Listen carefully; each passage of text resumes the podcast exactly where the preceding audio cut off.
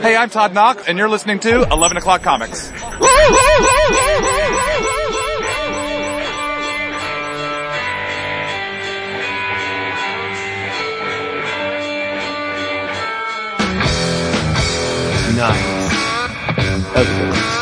It was smooth sailing there. The SS, the SS Wood did not bump into your iceberg. Nah. I don't want to mess with Boo up tonight. It's tender. It's very tender. That's right. The gentle caress of Jason Lee. We, we have, a, we have a long intro tonight? Uh, Rel- relatively, about a minute and a half. Yeah. That's a long one. I'll tell you what, this chick on Flipper Flop is crazy. What the hell is Flipper Flop? I was just gonna Dude's say. wife? Yeah, you don't like her? Oh, I love her, dude. Oh, I'm not talking about what she's got to say, dude. Yeah, I know. You guys, you guys know I don't watch the Game of Thrones. Yes. Uh, it, dis- I- it disappoints me greatly, but yes.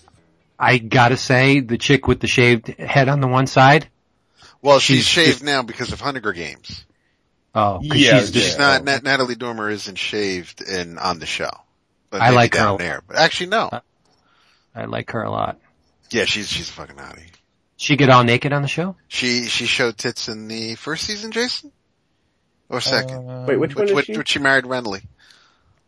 Oh, the- her, yeah, the, I the would say lady the from first season. or- I'm uh, thinking first yeah. season. Yeah. second season, I think that is. Cause she's, Maybe uh, it is the second season because they're in the middle of the war. right, yeah, cause she's, Yeah. uh, she was on But that when show did, when did Stannis send out the, she's on the show with what? The Fat King, Henry VIII. Well, she, she's, she's Moriarty on, on Elementary. She was Oh, on she this is? British show called Silk. Wait, She's she's I- Moriarty? She's Irene Adler. But yes. Oh, dude, I might, Huh. I might actually, I, I might have to watch it now. Um, and, uh, so she was on that. She was on this British show called Silk, which is, uh, about, um, uh, uh, uh, barristers, uh, being promoted to, it, it, it, it sounds very, very dry, but, but the, the way it's played out is pretty interesting and, and she plays someone who's trying to get a, uh, her foot in the door. She, she, she's a rookie and, and she, she's good in that and I, there isn't a lot that I've seen her in that, that I thought she was bad in and, and yeah, I, she's very easy on the eyes. I could just watch her all day. And she's way older than you think she is. She's Yeah. 32, dude. Yeah, it's nuts. Uh, she looks like she's 22. She's so cute with that fucking smirk. No, no, well, no, no, no, yeah, okay. We gotta talk about something else. No, she's crazy hot. By the way, she was in the tutor. She gets nude a lot. So Yes. if you want to see her nude, That is, is that what you were talking about, Zach? Yes, the Ah. Fat King. Okay. Is she in anything worth watching? well, Game of Thrones. Besides Game of Thrones Oh, and, the, I and, and a few episodes of Elementary. What's this Tudor stuff? Is that the thing that was on Dude, it's Showtime? even, it's, it's, Yeah. it's dry as shit, yeah. I didn't. I didn't it- like. is there- I didn't like Tudors, but every now and then I'd I'd flip through the channels and I'd see her, and I'd it would it would draw me in for a few minutes. That's it. Isn't there like a best of nudie reel that I can watch and Yeah, skip all Bella, those? Mr. and look Skin. at- Ah. yeah, just, Jinx. Yeah, there we go. Hey everybody, 11 o'clock comics episode 318. This has been, this is a carefully planned episode, right to the teeth. We worked on this one a long time. I'm excited. And I'm Vince B. you are excited. And, uh, I Hmm. am David A. Price. Yep. Don't call me Benson. I'm Robert Guillaume. Oh my god. No, you're not. You're not Robert Guillaume. You're Jason Wood, everybody in the house. And we have a guest with us this week. Hey, Yes, he's a writer. He's a teacher. He is a philosophizer. Mm-hmm. He's a skeptic. He's one of our best friends. I, I call him the Z-Pack because he's, he's gonna cure what ails you. His name's Zach Crucy. hey, how are you? Hi. What's the Good. good word, sir? All the words are good right now. I, I also forgot he's a convention organizer That's true. I did because we heard very good things about some show that you just had. I forget the name of it, but I'm sure you'll tell us all about it. Yes. Yeah, no, it, it, it went super great. It went, it went really well. So, but I'm And excited that's all, to be folks. That's the end. Well, see you later. Wow. I've got to get back to my helicopter, so. Uh-huh. And you don't have to digitally stimulate Steranko on the back of a limousine to get cheap comic books. All you gotta do is head on over to Discount Comic Book Service, dcbservice.com where you and all your friends and everybody you're related to can get comics really, really cheap. 35 to 75, well, up there. It gets really, really steep d- discounts. Such as, this is the last time you're gonna be hearing me say this because the discounts will cycle next, uh, maybe next show. From Image, what? It's the Deadly Class trade, volume one, Reagan Youth, Rick Remender, Wesley Craig, Lee Loughridge, from Image, first collection, nine ninety nine. Very respectable price. That's not bad. But, you can get it for half that at DCBS, $4.99. Keep your eye out for Will Pfeiffer, another great guy. He's doing a team book. What's it called, David? Teen Titans. Teen Titans, number one Teen coming Titans. out with, with Kenneth Rocafort on art. My God, it's going to be beautiful. Cover price, $2.99. Your price, $1.49. That's 50% off. And last but not least, I should switch these around You should. sometime. I should. This should have been first. From IDW, Tom Scioli and John Barber are bringing you the Transformers versus the, the G.I. Joes with Tom Scioli on visuals and man, they're stunning. I think this is the book for him. This is what he was always meant to do. Not that the other stuff sucks because God, it doesn't. I love it all. But I'm just saying he seems to be particularly energized for this project. He's pretty giddy. He is, and I would be too if I were he. Him? If I was That Tom guy. Scioli. If I was Tom Scioli, I would be doing this dog and pony show. That's for damn sure. I'd be out there making comics. But anyway, cover price, three ninety nine. Comics now, but whatever. Your price, mm-hmm. stop it. A dollar ninety nine. That's fifty percent off. DCB service does not mind late orders sneaking under the wire, and they don't mind order additions because I do it all the time. And you can get your previews really, really cheap, a dollar twelve cents. DCBservice.com. Go there. Yes. Do it upside. Yes. Go there. Who's got thank yous? Nobody. Uh, really? I do. You do? Speaking for everybody now. No. I do. Never do. I can't. Never, never that.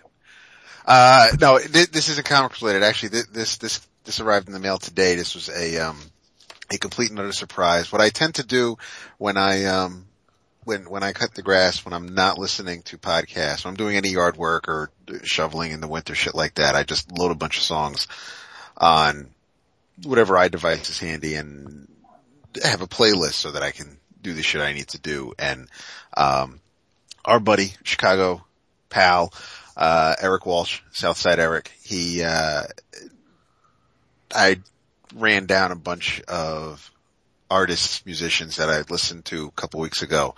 Um, and he was like, well, where, where's Stevie Ray Vaughan? And I had to explain to him that that is a blind spot. I have absolutely no Stevie Ray Vaughan in my library. And, um, he rectified that today by sending me a, a box set of three CDs and a DVD, which I will be listening to soon. So thank you very much, Eric. Wow. Interesting. Did you ever hear the story about Stevie Ray and David Bowie on the Serious Moonlight tour? I missed that one. It's disgusting. Go, go Google it one of these days. Go, go, Google. All right. Gotcha. Yeah, Bowie paid one of the greatest guitarists in history wage to be on tour with us. Yeah, yeah, he was a real prick. Was. Yeah. Like, Yeah. that- Bowie, that's- Bowie was a prick. Yeah. Of Not now. course, he probably did it to Adrian Belew too, but I don't know that story. But uh, all, I know the Stevie Ray story, and it, it's not, it's not good. Mm. Yeah, yeah. But Bowie is a businessman. Let's not pull it down. Let's pull it up. That's my Bowie. So I have a little shout out thank you. Nice. Uh, I received today a phenomenal commission from Mr. Daniel Warren Johnson. And for those of you that don't know him, I will hasten to say that you will certainly know him, I would say, in the next six to 12 months. We've got a pretty good track record around here of, um, of sussing out the, the new hotness. And I think he is definitely, uh, on the short list of guys that will be really well known, uh, in the, in the near, near future. But just as a shout out to him, um, you, you, he does a, um, I first came across him because somebody pointed out his webcomic to me, which is, uh, called Space Mullet. that was Scotty. Yes. I think exactly Yeah, it was couple of- Scotty. That's yep. correct. Yep. Space dash mullet. Um, and you can find that at uh, www.space-mullet.com. Uh, and you can also reach him or follow him on Twitter at Daniel Warren Art. But uh, number one, the comic is awesome, and I think after you take a chance at reading it and looking at the Beautimus art, you will probably want to own some of his art if you're into that sort of thing. So, uh, much love, Daniel, for the commission, and uh, y'all need to gets gets to know this dude quickly. Getting to know you. Whoa, look at you singing! Somewhere right now, Alan's panties are dropping. like he listens. Yeah. Like he listens Alan- anymore. He's oh, not even. Snap. he seriously needs to let go. Wait, huh? He was going. He, he was the way he he posts pictures of people like on the subway and saying this guy really disturbed me. Like you need to back up. I up. don't know. You, you're gonna if he doesn't have ulcers, he's gonna have them soon. I got his back though. Wasn't the dude like all nasty with with no shoes on in the middle of the subway? He had sandals on. What's wrong with that? Oh, he did. Oh, okay. Yeah. No, like the kind with that with the flip flops that go the one piece that go on your toe between your big toe and your next toe. There's no like place that, for those on a grown man, but that's that's fine. Ah, That's I don't. I agree with you, definitely. It's footwear. This would be- Wow. I'm Ja- with. Zach, Zach, do you have any thank yous? No, I don't have any thank yous. I don't have anyone to thank for anything. No, I think you do. Screw But anyway, we'll get into Screw that later. guys, whoever just they are. want, well, what's what's Zach drinking though? Uh, I am drinking water now, but before this, I was drinking a Bell's Two Hearted, which is a delicious beer from the Bell's Brewery in Comstock, All right, Michigan. Way back home. Okay, cool. Yes. You used to hit the pause button so you can go and get something other than water. Man, That's- wait, I got a man I'm guessing. I'm guessing Jason doesn't have Diet Dr Pepper tonight. Then Uh, no, I don't. I knew Zach was coming. I'm drinking the the America's oldest brew, Oh, Wow. Yuengling. The Yuengling. but it's not just regular Yuengling. It's Yuengling Light Lager. oh no, I don't like the light. I love it. Love It it. dude dude. tastes like pee pee. It's so Oh, it's, no. it's too light. no, dude, 99 calories and a bitch ain't one. Yeah, but you should be drinking the black and tan. That that's the flavormus. Dude, only eight grams of carbs, dude. It's Beautimus. Oh, God, I don't worry about no carbs. That's because you're all super thin, man. Wow, that is true. I wouldn't be if I didn't run it off. But anyway, I'm drinking water. Take it away, oh, David. Oh, jeez. Well, I knew Zach was Now I coming. know why so- Yeah. you two are lovers. It's true. It's true. That's what first attracted me to Vince was his love of water. I just looked at him and I said, God, I really want to be the oxygen for that guy's two hydrogens. Jeez. the intelligent asshole again. Very, very nice. From What are you the talking roots of the Andes, I am uh, drinking some Anakena from Chile. It's a uh, Merlot, bottled in 2011. Anna That almost, as I said, it almost sounds like Star Wars. Anakin and, and, and. Anakena. A N A K E N A. Anaconda. Anaconda? Dude, I watched Anaconda with the boys last week. I'm not kidding. Uh, it's a terrible movie. It is terrible, but it's one of those Jacob- movies though that's terrible, but you forget how many super high-end A-list actors were in that thing. Yeah. Yep. Yep. Yep. Ice Cube. Well, yes, he was big. I mean, yes, but uh, J Lo's up in there. Jon Voight, um, uh, Broken Nose. Jon Voight. Well, Broken Nose. Um, uh, Wilson. What's his name? Uh, Oh, Owen Wilson. Wilson? Oh, Owen yeah, Wilson. yeah, Owen Wilson, yeah, yeah. uh, Yeah. a lot of other. I got yeah, offhand, but there were. It's like every person in that movie. You're like, what? He's in this movie? It's crazy. Yep. I think there's a couple of them too. There's more than one Oh, Anaconda. Ashley Judd's in it. It was, it was, it was this generation's, um, outsiders. Ah. I don't know that. See, I gotta put the Anaconda in the show notes now. Because we spent, we spent a little bit of time on it. Well, you know, I mean, my my anaconda it's not don't want none unless it's got buns, hun. There so. you go. Mine's like the, the, the warlord's sword. It's gotta taste blood. You, Or you could do one- side bends or, or sit ups, but uh, just you know, please don't lose that butt. Zach. now, now you, you just pulled off something from what I hear, pretty incredible. Uh, last weekend was it? None of us were Uh, there to support. Away pants. Two weeks ago. good. Two weeks ago. You, you had the Appleseed Con. Yeah. And I hear almost unanimous accolades for what you done did. So I want to hear about it. Was this the first time it was two days? Yes, that's the first time I did, that's why I did the Kickstarter, um, was to make sure that everything was all set for the two days. Um, well, that was a big part of the reason anyway. Uh, but yeah, no, it's the first time I did two days and I was really actually super nervous about doing two days because I just didn't know how the second day was going to go. Um, So But yeah. Saturday, Sunday. yeah, Saturday, Sunday, and um, Saturday was Saturday was really pretty busy. Saturday between the two days, uh, I I uh, roughly I doubled my adult attendance. I'm not sure what the kids are at this point, but um, so that's pretty good because we had people coming back. Obviously, we had people who bought two day passes. So so between both days, I mean, I'm actually really stoked about that about those numbers so far. That's great, man. Uh, uh, yeah, thank you. Um, but yeah, no, it, it went really, really well, almost without a hitch. The only thing that, um, the only thing that really kind of got screwed up in the, in all the mix was, um, was Steranko's flight not getting in, so he missed the dinner with Steranko thing.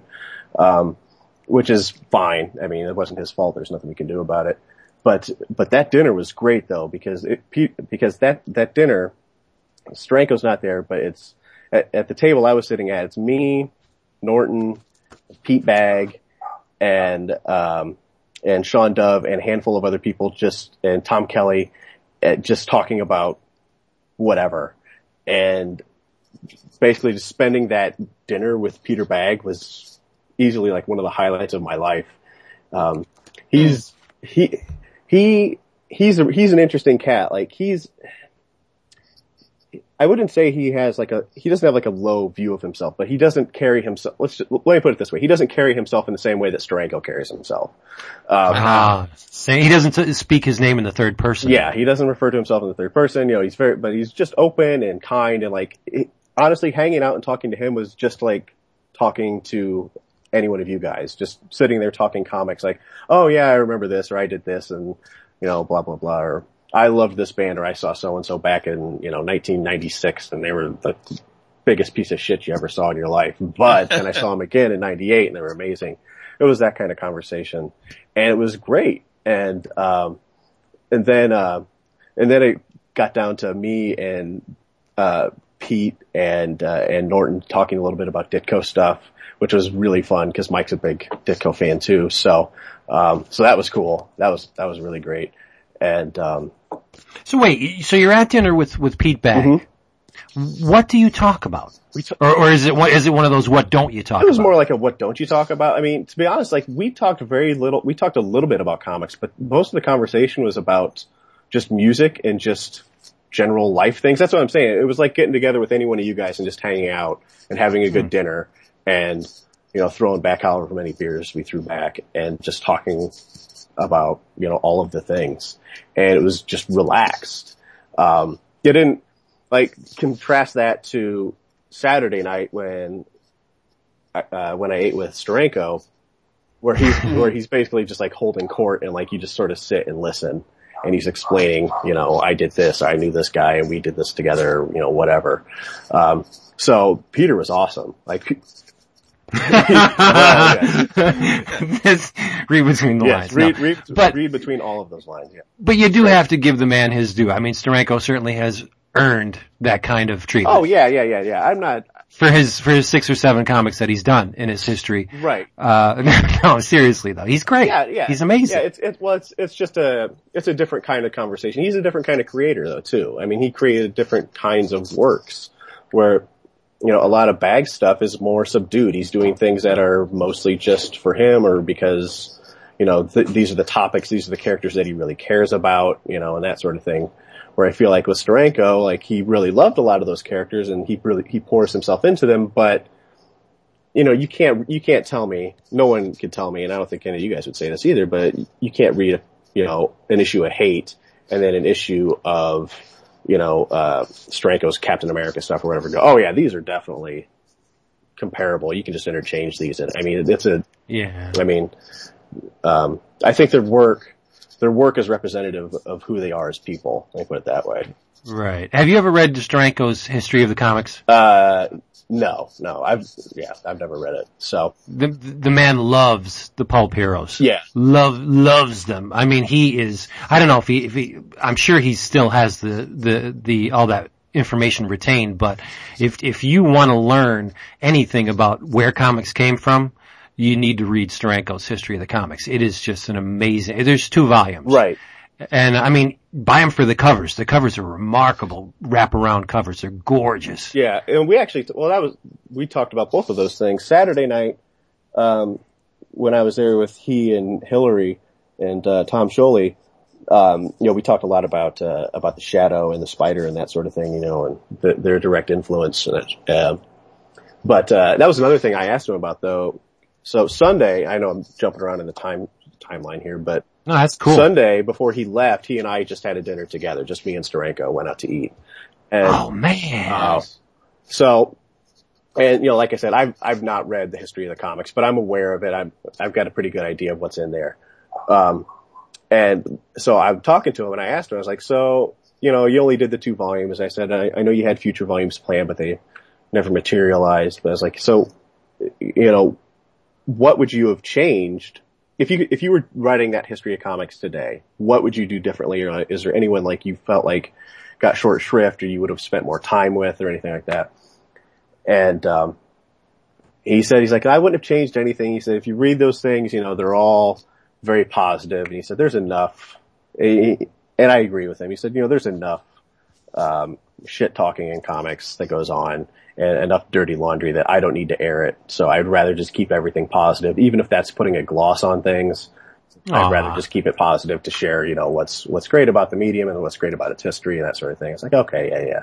I mean, that was, I mean, it's a good answer, it, it, but I don't know. It's, it's not, it's not what I was, not what I was trying to pull out of him, right? Um, but then he started talking about Jack Cole and Cole's Plastic Man. And I think that that's, he didn't say it directly, but I think that's the one, one of the people he felt like he should have covered more was Cole's, was Cole and his work on Plastic Man and how important that figure was. And really how hilarious that comic is and still is, um, as compared to a lot of the later iterations of, of, um, of the character. And he specifically brought up, um, Kyle Baker's run on it in comparison. And, um, uh, was, he was very, he was very magnanimous and favorable towards Kyle Baker, the artist, was not so hot on that Plastic Man run. He said, he said it was, it was ridiculous and it was nothing like Cole's and, you know, didn't hold a candle to the Cole stuff did. I don't know if that was necessarily the point of the Baker stuff, but, um, but anyway, so that, I think that was the one, that was the one thing I got out of him where he felt like he probably would have, he would do it differently if he was doing it now, you know, 40 years later. So, um, but yeah, and he was just, he's just a super interesting cat to hang out with. And, uh, everything he had to say was, it seemed, almost everything he had to say seemed important. And, and I don't know if that's just because of like his, who he is. It makes it sound important, even if it's just sort of a something in passing. And I think that's part of it. Um, but I think St- Steranko has a huge um, similarity to uh, Andy Warhol yeah, because because Andy was like the the art doesn't end on the canvas. right. It you're you're you're you're selling the the artist, not so much the art. And I think Steranko, not to cut his ability short because he certainly has it, but when you buy a Steranko, you're buying a Steranko. Yeah. When, when you when you hire a Steranko, you know what I mean. You're you're hiring the person, not so much you know, the history of the person. Well, yeah, I guess you are. But that that whole cult of personality, like Andy, I think that's very much Well, he, but he's part of that whole group. That's Andy Warhol, Saul Bass, pop artist type thing, you know? Right, right. Now, I noticed something on the Facebooks. Does uh, Neal Adams's um, feed or whatever you call it, his his identity on the Facebook, he has someone else set those put those out, and they say it. It, it almost seems like he's speaking in the third person again. Oh, Like yeah. it, it'll, it'll say Neal Adams is thinking about starting a new, you know what I mean? And it's always, it's like that, it just reads really strange, but not strange considering the source. Well, yeah, I mean, Neal Adams Yeah. is, well, he's Neal Adams, but, um, there's a really fantastic interview with him too out, uh, in a magazine that TwoMorrows put out and the title of which escapes me, but it's bizarre. Anyway, um, really Uh-huh. bizarre. Um, but yeah, the, but Steranko though, I mean, that, all that Twitter stuff, that's him. That's just him. For real. Yeah. that it is really him. is him. Yeah, it's it's it's him. He pumps it all out and um, does it on his own. Um, I don't know if he's. If I don't think he. I don't think he sets auto tweets. He might set auto tweets, but he doesn't do it like uh, that far in advance. If he does, because he told me basically like everything. He told me that he would tweet about the show after he got back to um, Pennsylvania. Was what he did. So uh, I don't know that he's feeding information to somebody else and having them tell the stories or not, but I'm, I mean, that, that, that's him. And, and, and the thing is, and, and that, those, I mean, those are the hours that he keeps too. I mean, he works like 9 p.m. to 9 a.m. and then like sleeps for two hours during the day, eats one meal, and then supplements the meals with like cranberry juice or something. What? Yeah. He, Or, he wait a minute. So, so when you say he works, what what do you mean by that? He does he make his living like doing commissions now, or what do you mean by working? Uh, he's, it's a little, it's a little sketchy on exactly what it is. uh, I'm not gonna, I mean, Done. I'm not gonna pretend, pretend that I know what it is because I don't. Um, but my guess is, is that he's still doing design work. And for people, he's probably still doing graphic design work and he's probably still working as a visual consultant for, um, feature films. Um, Wow. and, uh, along with his appearances and all that kind of stuff. Would you say Steranko, at least among the comics community, is one of the most widely known and respected artists with the smallest body of work that we've seen? Has to be right. He, yes, Yeah. he's only, he only he only made 29 comics, right? You know what? That that'd be an interesting topic to to spitball about. Like who who else fits that bill? I mean, Art Adams comes to mind. Yeah, He, he he didn't do very much. I mean, really, for how much we all love him and the legendary status that he has, he he hasn't done that many comics either, especially interiors. no, It's true. I mean, but I would put Steranko. Steranko would be at the top of any. Like if someone had live tweeted us that a question, who who fits that bill? I mean, Steranko I think would have been top of mind, right? he has to be. I think so. I mean, even if uh, just just in terms of like longevity and long term impact on on the medium. I mean, forget about forget about just like small body of work, universally loved, right? I mean, that's an important component of it, but or almost universally loved. That's an important component, but like, I mean, Art Adams, I think is brilliant, and I love Art Adams stuff, but I kind of have to wonder if, if 30 years from now, if we're going to be looking at Art Adams in the same way that we look at Steranko as someone who was like a legitimate game changer for comics, hmm. right? I mean, there, there's guys that have been taken away far too soon, like Seth Fisher, Oh, sure. and that have a small body of work and are almost universally praised. Mm-hmm. But you, you can't compare someone like that to Steranko, who you know is still working, but it's just he's just not making comics. Right. So who else would you put in there? I, I'm trying to think. I, the, the only one that could come to mind would be um, Fisher because he's passed. Well, I think But other- um, I I think uh, uh, uh, Dave Stevens would be up there. Yeah. ooh, um, Stevens would be up there. um, Metabarons, Dark Stars, uh, Travis, Travis Charest. Yeah. Yes, that's a good one. Yep. That's an excellent one. Uh, yes. Uh, I don't know if I would, he'd probably be toward the bottom of the list, but he definitely popped into my mind when we started talking about this would be Adam Hughes. Yeah. Again, Yeah. just because he does a lot of covers, but like he, he's done so few interiors and yet he, his, his imagery, I guess, is so iconic that he makes, from what I understand, to be a ridiculously good living doing, doing commissions for people. I mean, he just, he basically can charge an obscene amount of money for people's commissions. And I know Art Adams is the same way. He, he's going to be at Heroes, woot woot, as will David and I. Yeah. And, um, and, and I, I forget where I heard it. Uh, He was on a podcast a couple years back. I don't remember which one, so apologies if whoever it was, I, I don't, don't mean to be dissing you, but, but I remember him saying he basically, cause people, you know, they were in a nice way asking, Hey Art, how do you make your living? Cause you don't, you don't, you don't do very many comics. And, uh, he makes his living doing commissions and his commissions are astounding amounts of money. I mean, thousands of dollars and and he has an unending list of them. He said he he's always backed up many many many many many months. So who who did? Uh, Um, I'm sure you've you've seen that um, f- uh, four pan four page um, multiverse shattering image that Art Adams just did. I, it was it was on Bleeding Cool. It's huge, and it features I think they said every Marvel character. Don't surprise me.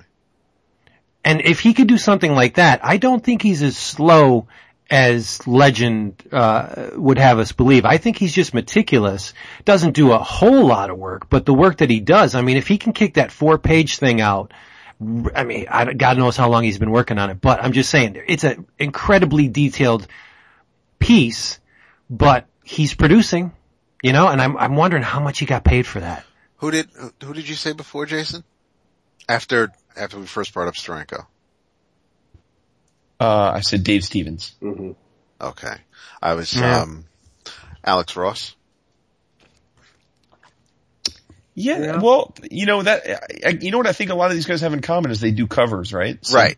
Yeah. As soon as you said Adam Hughes, that's who I thought of. Yep. And I know he's done, he did Justice, he, he, he did Kingdom Come and Marvels, and, and I mean, he's, he's done pencils here and there, layouts and Planet X, things like that, where he was part of it. But Mhm. I, he hasn't really done a whole lot of interiors. I think we're better off with with uh, Alex on the covers. I agree. I agree. Yeah. Also, uh, another one for you, uh, Brian Boland. Yes. Uh, You know, That's he- a good I one. don't even know how many in, in how many comics he did in total, but it wasn't that many. I mean, really. On this side, Right, of that's what I'm the- saying. Yeah, I mean, there's been some Judge Dredd and some 2000 AD stuff, but, Mm-hmm. um, mostly, yeah. Are you, are we thinking only? Are we thinking only people who produce pri- primarily for the big two? No, no. Oh, No. dude. Wait, how could I forget one of my favorite, Mike Zeck? Yeah. Oh man, the Zeck stuff. I mean, Zeck hasn't done that much, really. I mean, he honestly hasn't. Well, if we, I mean, if we're if we're like broadening like how we want to look at this, I mean, and I'm not saying this just to just to you know stroke Vince, but I mean, I think Panter's up there too. Um, Is he not prolific? uh, no, he. he's, go ahead. No, no, no. You go. He's yeah. Go. No, I was gonna say, I mean, I mean, he he's still producing work. I mean, he's not tremendously prolific, but I mean, he's not someone that's, you know, he's not he's not like Kirby producing, you know, how, however many thousands of pages Kirby produced in a year or something like that, you know, or, or even like what we ex- or like he's not like Mike Norton putting out the you know that uh, having that kind of output, but. But it, even though he has a relatively small audience and all that sort of thing, I mean, he's someone who has a huge, like Steranko, has had a huge cultural impact, whether people know it or not. Yeah, for real. And, for real. and, and to me, that carries as much weight as, I mean, I'm looking at this Art Adams original sin thing. I mean, that's a gorgeous piece. But I mean, for as beautiful as that is, I mean, I'll take the one thing that Panter kind of got hosed on for Pee Wee's, for Pee Wee's Playhouse as a, as a cultural relic and a, like an iconic piece of Americana yeah. for that. Yeah. But I mean, if you stacked up all of Panter's work, you know, the Jimbo stuff and even Dal Tokyo and Cola Madness, if you, there's not a whole lot of pages No. there. But that's his, his, the other aspects of his, um, creation come into it, like Pee Wee and, and, the, the music and, and all the stuff he's, he's done. Yeah, the guy's a, he's a force. Yeah. I mean, to me, I mean, that's, that, I mean, to me, that's even more, being a sort of like a cultural force is even more powerful than just the body of work, you know, big or small, or even the quality of one or two pieces. I mean, just being that person that changes the way people look at something for at least a generation. And I, Yeah. I mean, that's the big thing to me. And that's definitely what Steranko did. And I think, but in fairness though to, you know, um, to other folks like Adam Hughes, I mean, Adam Hughes, I think changed the way that we look at comic book covers too. A- And same with, uh, same with Ross and, and a few others. So, I mean, so they, Well, they, you're they make their mark too. If you're going down that road, Spiegelman hasn't produced a hell of a lot of work either. That's an excellent one. Yeah. Yeah, it's just that the ones that what he That's has true, produced, yeah. had- had- he got a Yeah, uh, you're right. In fact, uh, on uh, No Apologies a while back, they they were doing a little discussion about uh, the favorite. I don't know if it was favorite, but it was their their, their discussion of who they thought were the the most important comic book writers of all time, and uh, Tom King being the smart bastard that he is, brought up Spiegelman, and uh, and uh, a lot of a lot of the guys are like, well, you know, other than you know Mouse, like what did he do? And the point was, it got to discussion of like, but Mouse is Mouse, like it doesn't like Mhm. it's like drop the mic, you know, like you don't have to, you don't have to have done much else to, to have a place in the Right. pantheon with when, when the, what you did was mouse. Yeah, I mean he has other comics. It's just that that will that's his going to be his epitaph. Yeah. Yeah. But even but even beyond the Mouse stuff, I mean, all the stuff he did with Raw magazine may also makes a big impact. Not that it doesn't create the the shockwaves that Mouse did, but it's really it's a really important part of comics history. I agree. You are you are correct, sir. So, so he ran, he ran, I mean, he was, Steranko was Steranko. Mm-hmm. Um, now, were, like, did the other creators that you had at the show, were they engaged and mesmerized by the dude too? I mean, does he carry that kind of, Yeah, You he definitely he definitely carries that kind of cash. Um, did he have an ascot on? he did not, but but he did wear an amazing cream suit with a turtleneck on Saturday. Of So, course. Um, but yeah, no, I, th- I think everybody was, everybody wanted to see him who hadn't met him before. Um, I mean, I know Mike went over, uh, and talked to him and this is this was great. And I'm sure Mike could relate this better than I could, but I was, I was standing there and Mike comes over and says, Mr. Steranko, I just wanted to thank you for your body work. And, you know, Mike being Norton is just joking and says, I've ripped you off so many times. And, and as he does that, Steranko's like shaking his hand and like his hand just turns into a vice and like will not let Mike go. And like his, like Mike tries to like pull his hand back and Steranko like yanks him forward and like starts shaking his hand even more vigorously. And, um, which is, I mean, and Mike was kind of, you know, not threatened, but he's like, this, this hurts. And Ster- Steranko is literally half Mike's height. So, Yeah. um, so that was funny. But no, we, you know, I, I- most, most people were.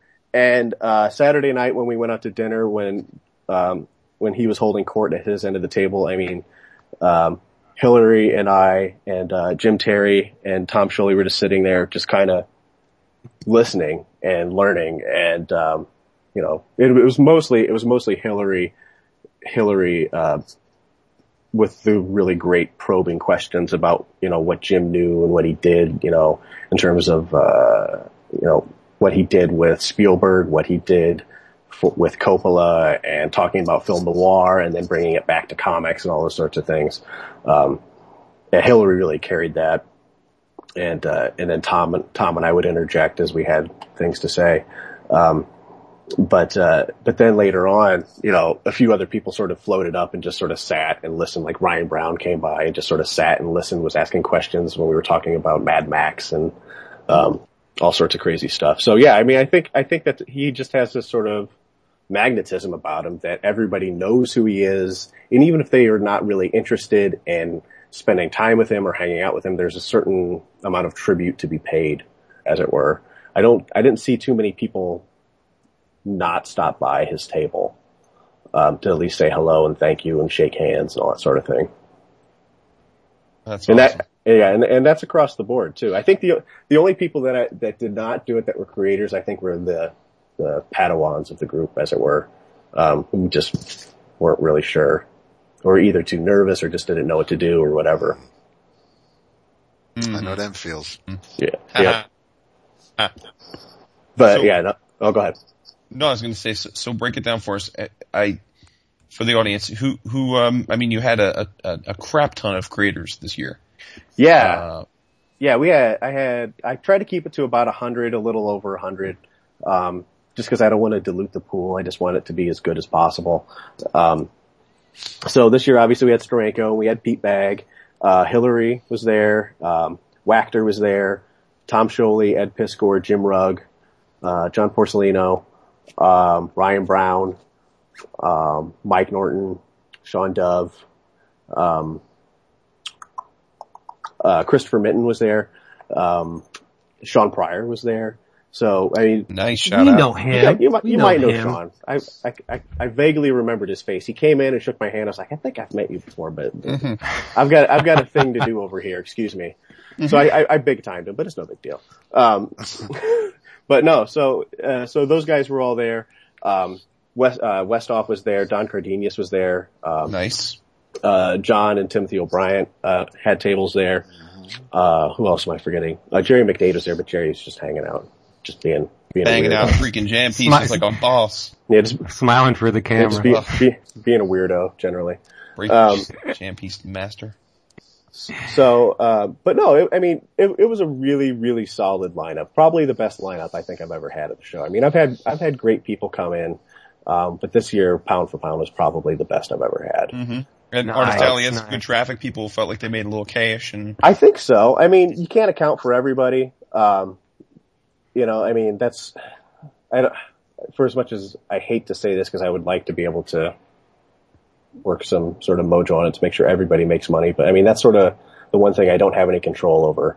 Um, but no, I, but I think, I think a lot of people did really, really pretty well and certainly pretty well in comparison to previous years. I, a Wachter in particular, I know, um, did very, very well.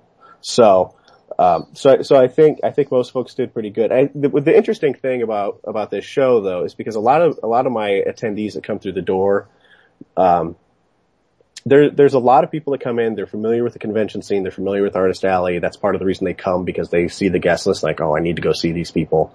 Um, but a lot of the people that come through the door are relative neophytes, uh, as far as this stuff goes. So they're not really sure. They're just, for many of them, they're either, they've either only done my show or this is the first time they've ever been to a comic book convention. So they're sort of floating around and instead of buying sketches or buying commissions, they buy a lot of prints and a lot of books instead. sure. Um, and, uh, I mean, I know Dave, like just talking, not to keep referring back to him, but he's sort of my patient zero for all this, I guess. Um, Dave consistently do, does much better on books and prints than he does on sketches. He does a handful of sketches and then the, the rest of his sales are all books and prints. Well, that's because his sketches aren't sketches; they're full blown commissions. Well, that's that's part of it, but uh, but I think that that's a I think that's across the board. I think that that's most people.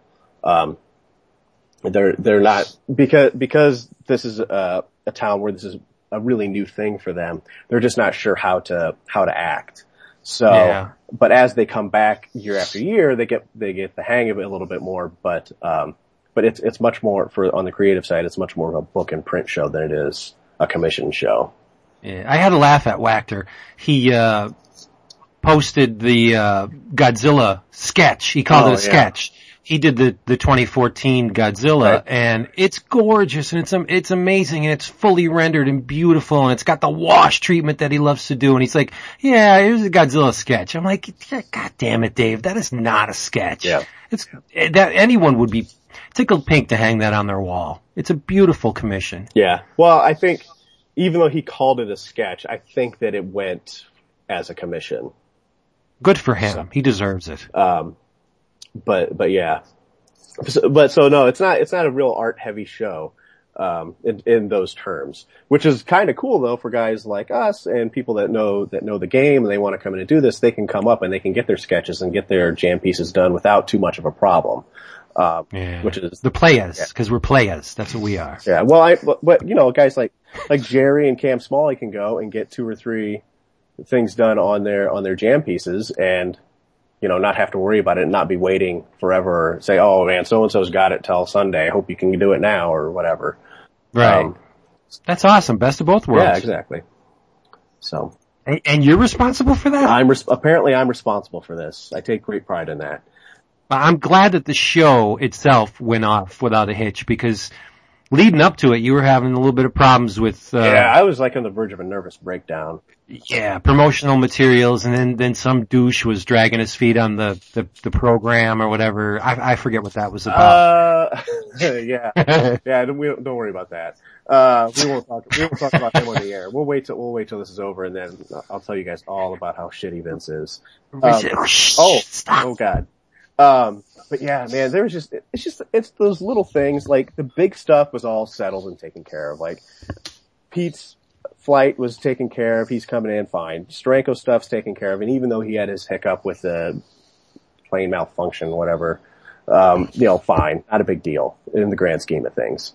Uh, it's just, it's little things like, like if you contact a printer and say, printer, I would like a quote for the following.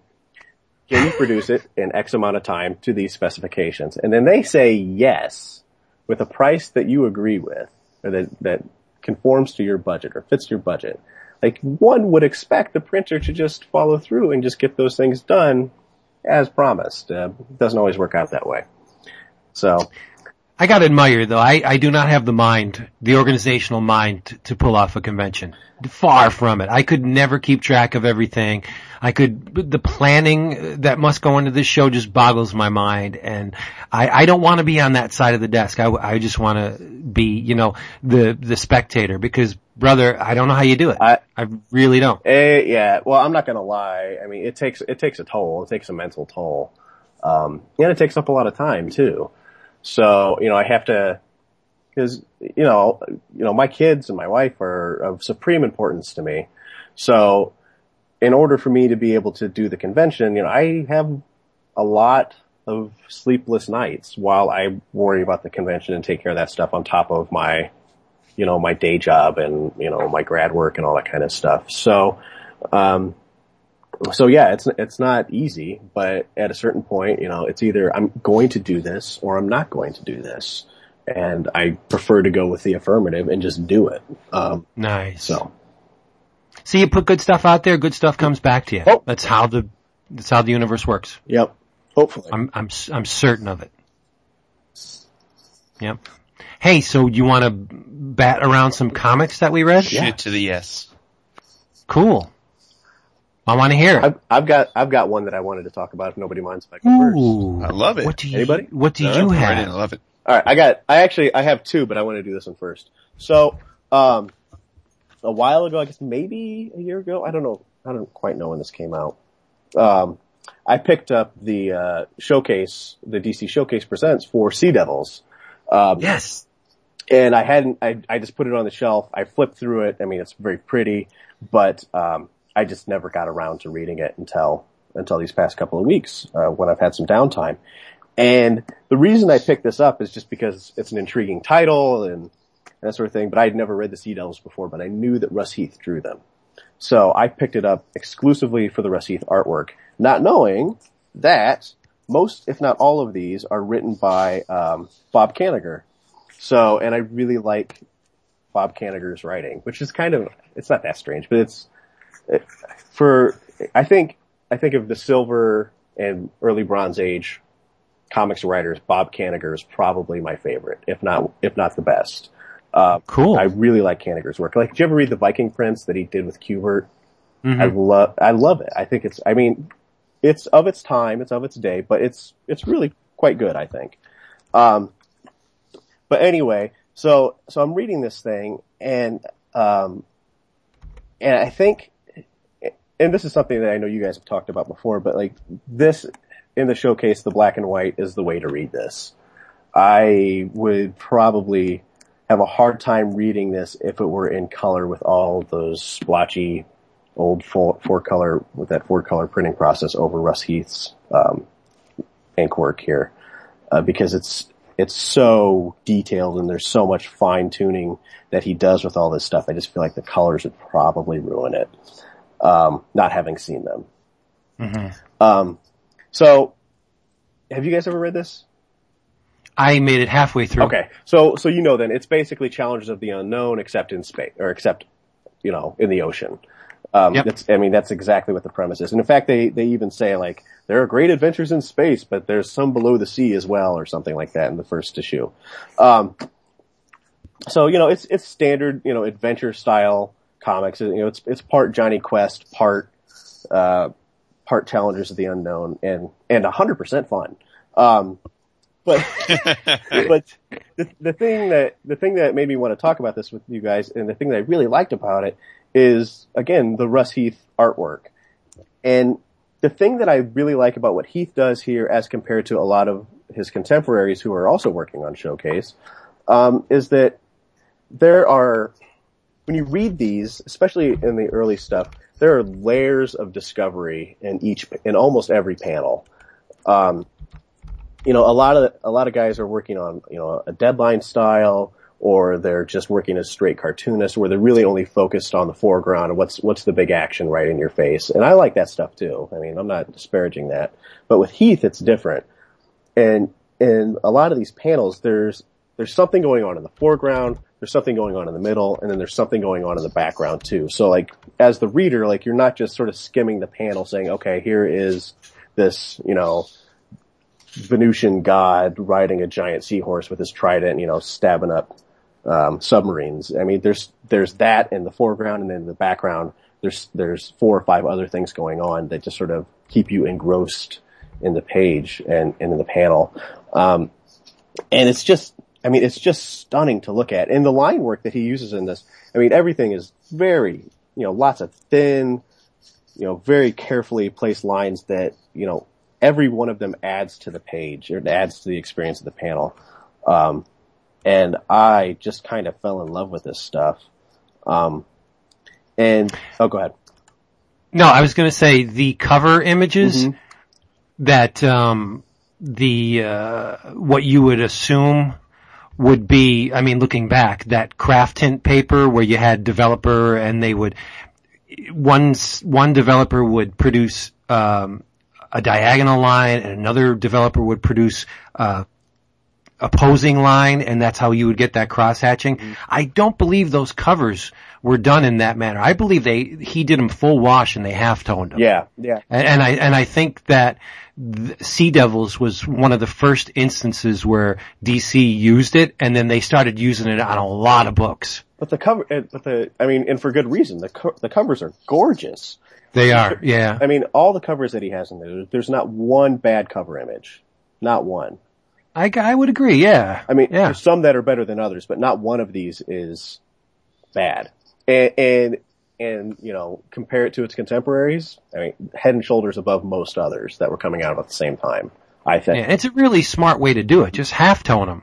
Yeah. Because then it produces the, because when you print, it, it, it reduces everything to dots. And a wash is not going to print unless it's, well, now it will. But back then, it was very specific what you could and couldn't do with, with the current technology. So they, they, um, shot it with a stat camera, which reduces everything to dots of, di- of varying sizes.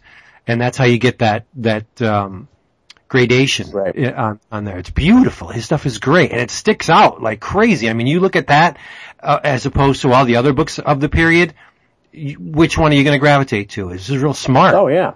I mean, it would be, and I, I don't have, obviously I don't have the images in front of me, but it would be interesting to compare these, like the showcase issues, because there's what, like four or five showcase issues. Um, line, line those, line up the other showcase issues with the Sea Devils covers and see how they stack up against them.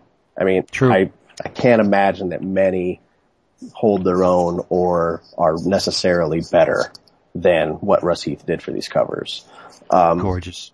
yeah, it's just beautiful stuff. And, and, and like I said, I mean, the thing, the thing that I like, I mean, the stories, I wouldn't, they're not pedestrian, but they're, they're enjoyable. I like them. Um, but the thing that really carries these is like a, like I keep coming, coming back to is that sort of sense of discovery that Heath creates in every panel. Um, and, and, and just with little things. Like there's, I, I flipped to one somewhat random one. It's this, uh, I don't know if you remember, it's early on in the showcase stuff where they actually meet that Venusian god, sea god Horo or something like that, right? And, um, he's the guy who's riding around on the big seahorse. Um, hmm but there's a panel in there where they, they first find out about the sort of the, the crashed UFO that's in the ocean and they're diving down.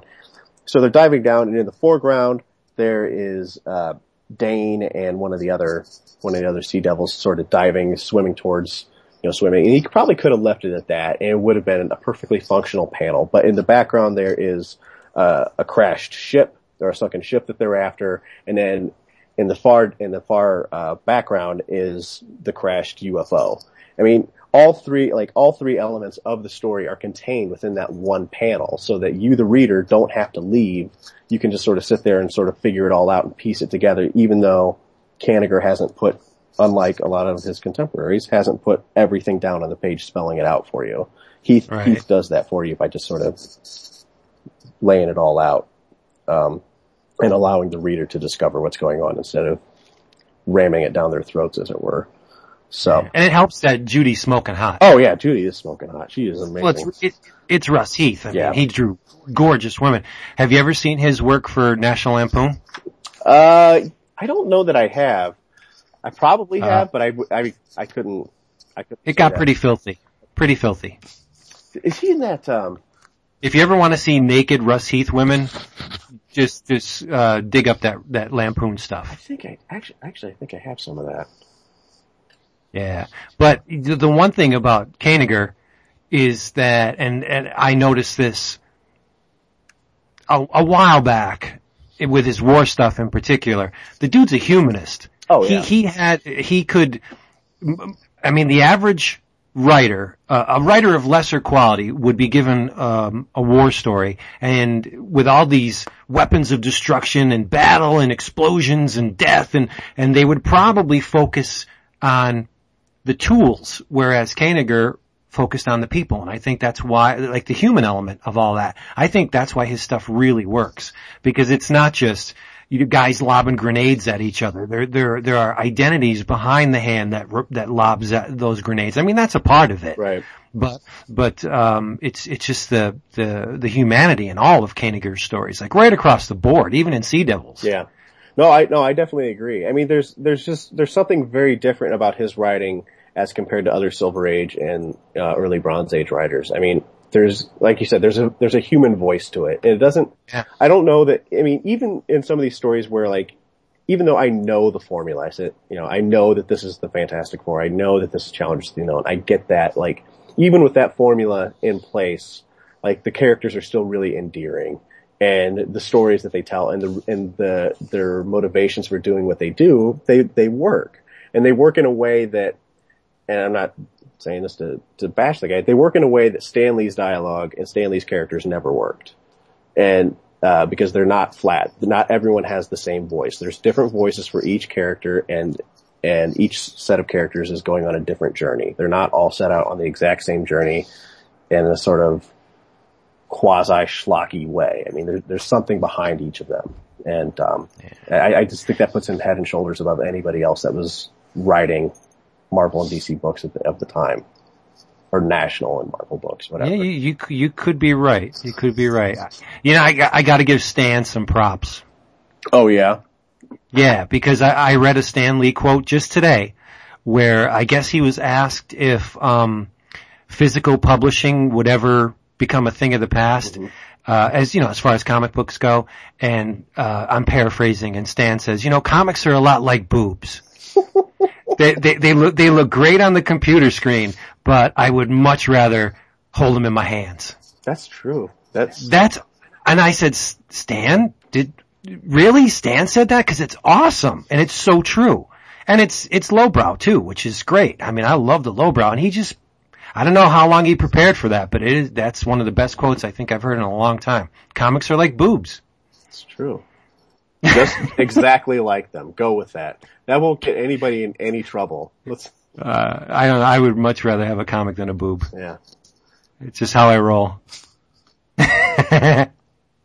Okay, so you, Richie. so you know what? I do have um, one of those uh, National Lampoon's books that Russ Heath did. The very, yeah, the very, great. And it, the very large book of comical funnies. I have that one. That's the one. And that's the one where Jesus comes to dinner, right? Yeah, there's. I think the name of the the uh, one of the best Russ Heath ones is um, Cowgirls in Heat or something like that, or I forget the name, but yeah, I, it's it's great stuff Yeah, and dirt, dirty as hell. yeah. It's it's Cowgirls at War. That's in that collection that I have. Nice. Didn't Russ Heath do a Legends of the Dark Knight arc with Catwoman that was like really scandalous at one time? I don't Like know. Thanks. Uh, Cause like Catwoman was basically nude. Like if they didn't color her gray, the, he, he accentuated all the right parts on Catwoman. that's where Jim Balent got it from. Yeah. it, it works. I'm still b- buying tarot. You're, st- I love you're it. still buying tarot. Someone has to, I'm still buying tarot. I love it. and he loves you. It's great. I gotta say, my exposure to uh, Sea Devils is, is pretty limited. I, I, I definitely remember they were in that uh, Aquaman sort of Atlantis joint for a little bit, Yeah. and uh, and back in the, I remember reading that. Uh, oh, I, I don't remember much about it beyond it, but I remember they there was that Tangent Sea Devils version by Busiek. Oh, Oh, yeah. oh I never read yeah. What was the name of that? Sea Devils. Was it called Sea Devils? Yeah, yeah, yeah. But like the, the, um, Black, like Black Manta was one member or something, wasn't it? Like they, they, Well, they messed Ocean up. Master was the head of it, but he was like a red, Oh. a red fish guy. They were mutants. They were like, they were mu- mutated. They were, you know, uh, anthropomorphic sea creatures. But I dug it because the, cause, cause Oh, I, yeah. I like deep sea stories and each of them had their own thing. There was like one that was like a thresher shark and there was a little one that was like a shrimp.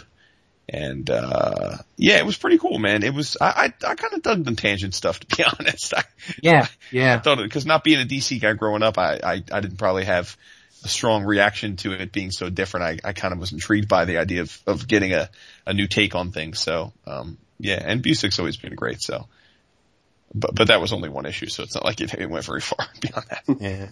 Speaking of um Busick and water, his um Sword of Aquaman's awesome. Mm. It's it's one of my favorite series of all time. That's uh, Butch Guice drew that, right? Yeah. Yeah. Well, initially, yeah, and then Sean, I think Shawn McManus came in towards the end. Yeah, great stuff. Love that series. Gone too soon. I wish they kept that that uh narrative going. Oh, oh well.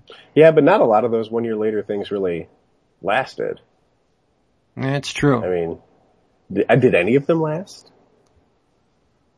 Like any of the things from one year later, I mean, those were all pretty much just flash in the pan things, like six or twelve issues and we're out, right? Yeah, I can't say that any of them have. I don't, I don't think any of them did. I don't even think any for- of that- Mostly for good reason.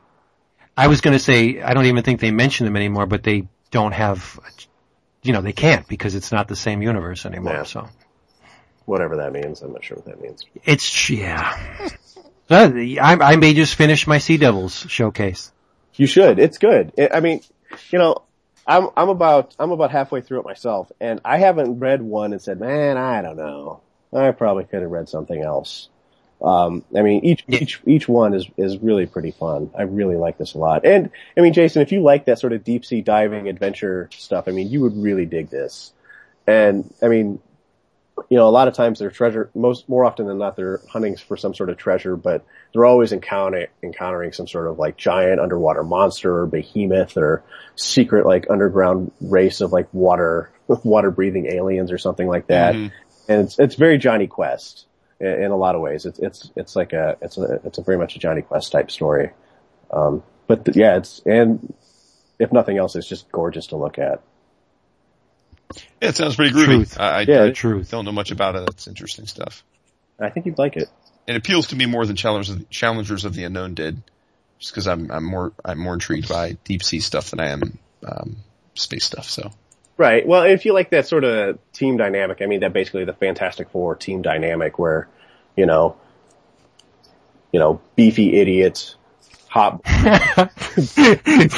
beefy idiot, Beefy. hot blonde, teenager, super smart guy, you know, sort of team dynamic. I mean, that's, that's exactly what this is. It's just underwater. He's right. Yep. But it's great stuff. So if, if anybody else hasn't read, I strongly recommend doing it. Uh, and I mean, and the, and those uh, showcases are pretty cheap. So Oh yeah. You can get them used for a couple bucks. Yeah. you know, I feel like when when the uh, when the essentials and the showcases were first coming out, I felt like there was tremendous buzz about them. I I don't I can't think that I don't ever hear anybody talk about them anymore. And I don't see them just solicited. Do they not make them anymore? I feel like I don't ever see them in previews anymore. I think The, Didn't- the Essentials line is done. say Okay. Marvel is Yeah. Essentials. Yeah. Are they still making? Are they still printing showcases?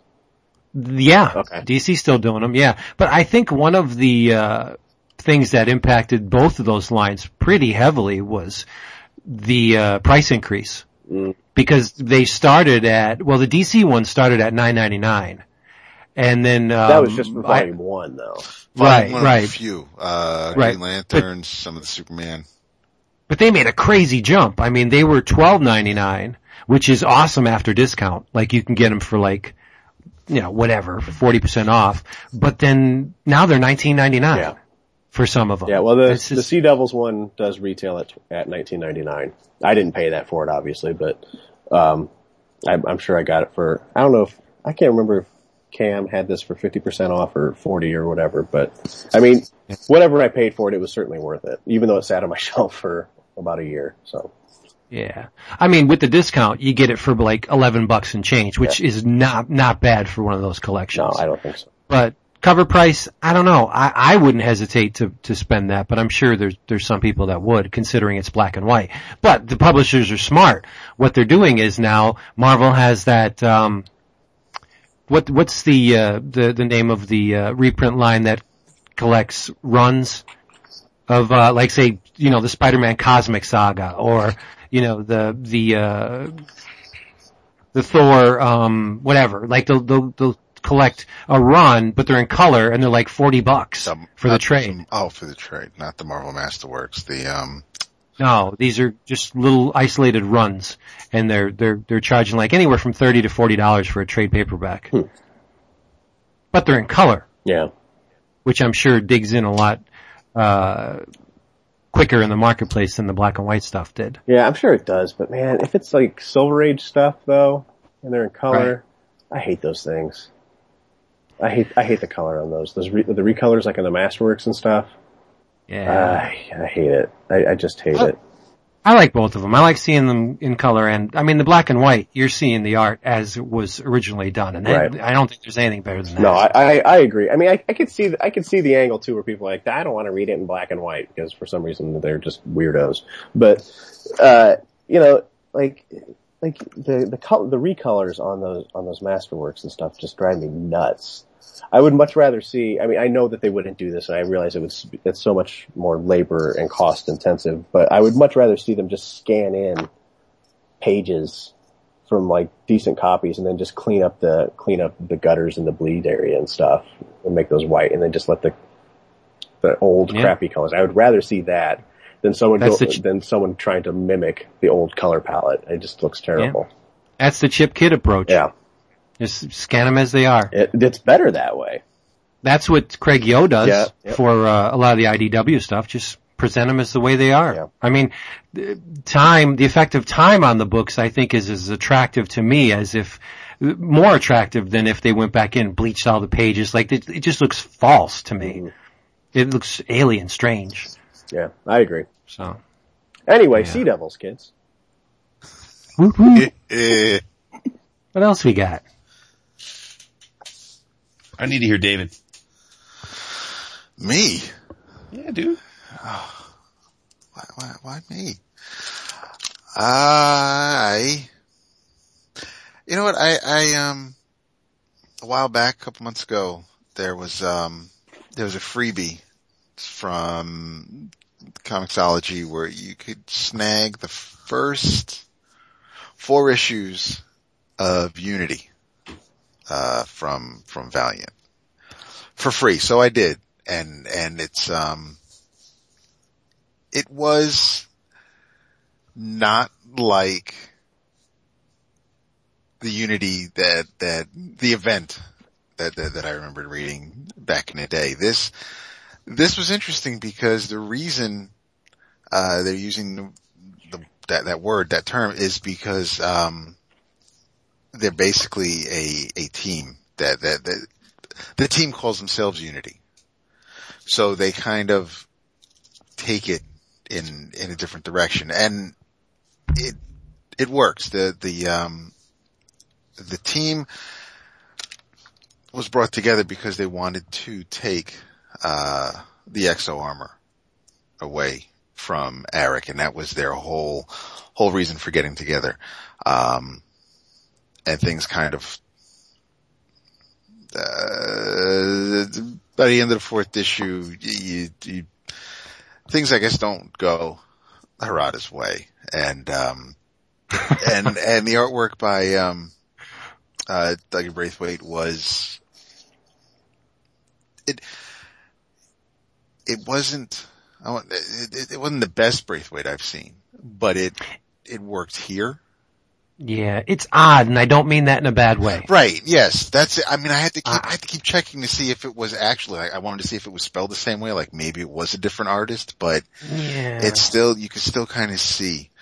I'm feeling you on this one. I am. It, I, I, and I can't say it's bad because I, I don't think it is. It's just not that Braithwaite that we've come to know. And that's not a bad thing. Right. Right? It's just, it didn't, well, go ahead. No, I mean, th- there are, it's, I, I am not current on, um, on, on Harbinger. Uh, I am, I am sadly behind on a lot of Valiant and, um, It's easy to do.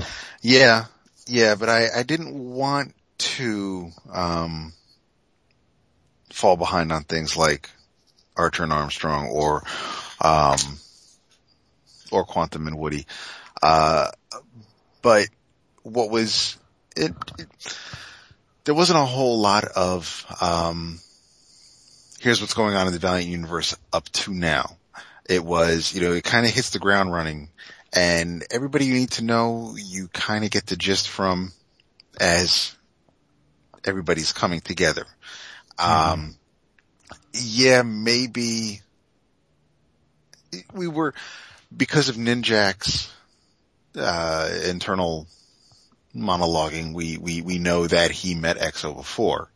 He, he and X-O Manowar have, uh, fought and we get that just from their little meetings here, but there were some things where, yeah, I would say if, if you want to maybe get a feel for some of these characters, you could probably, uh, just get this. You don't, you, you kind of get, you know that Harada is not a nice guy and just reading this, you don't need to know everything that he's done, uh, to Pete or anybody else in the Valiant universe.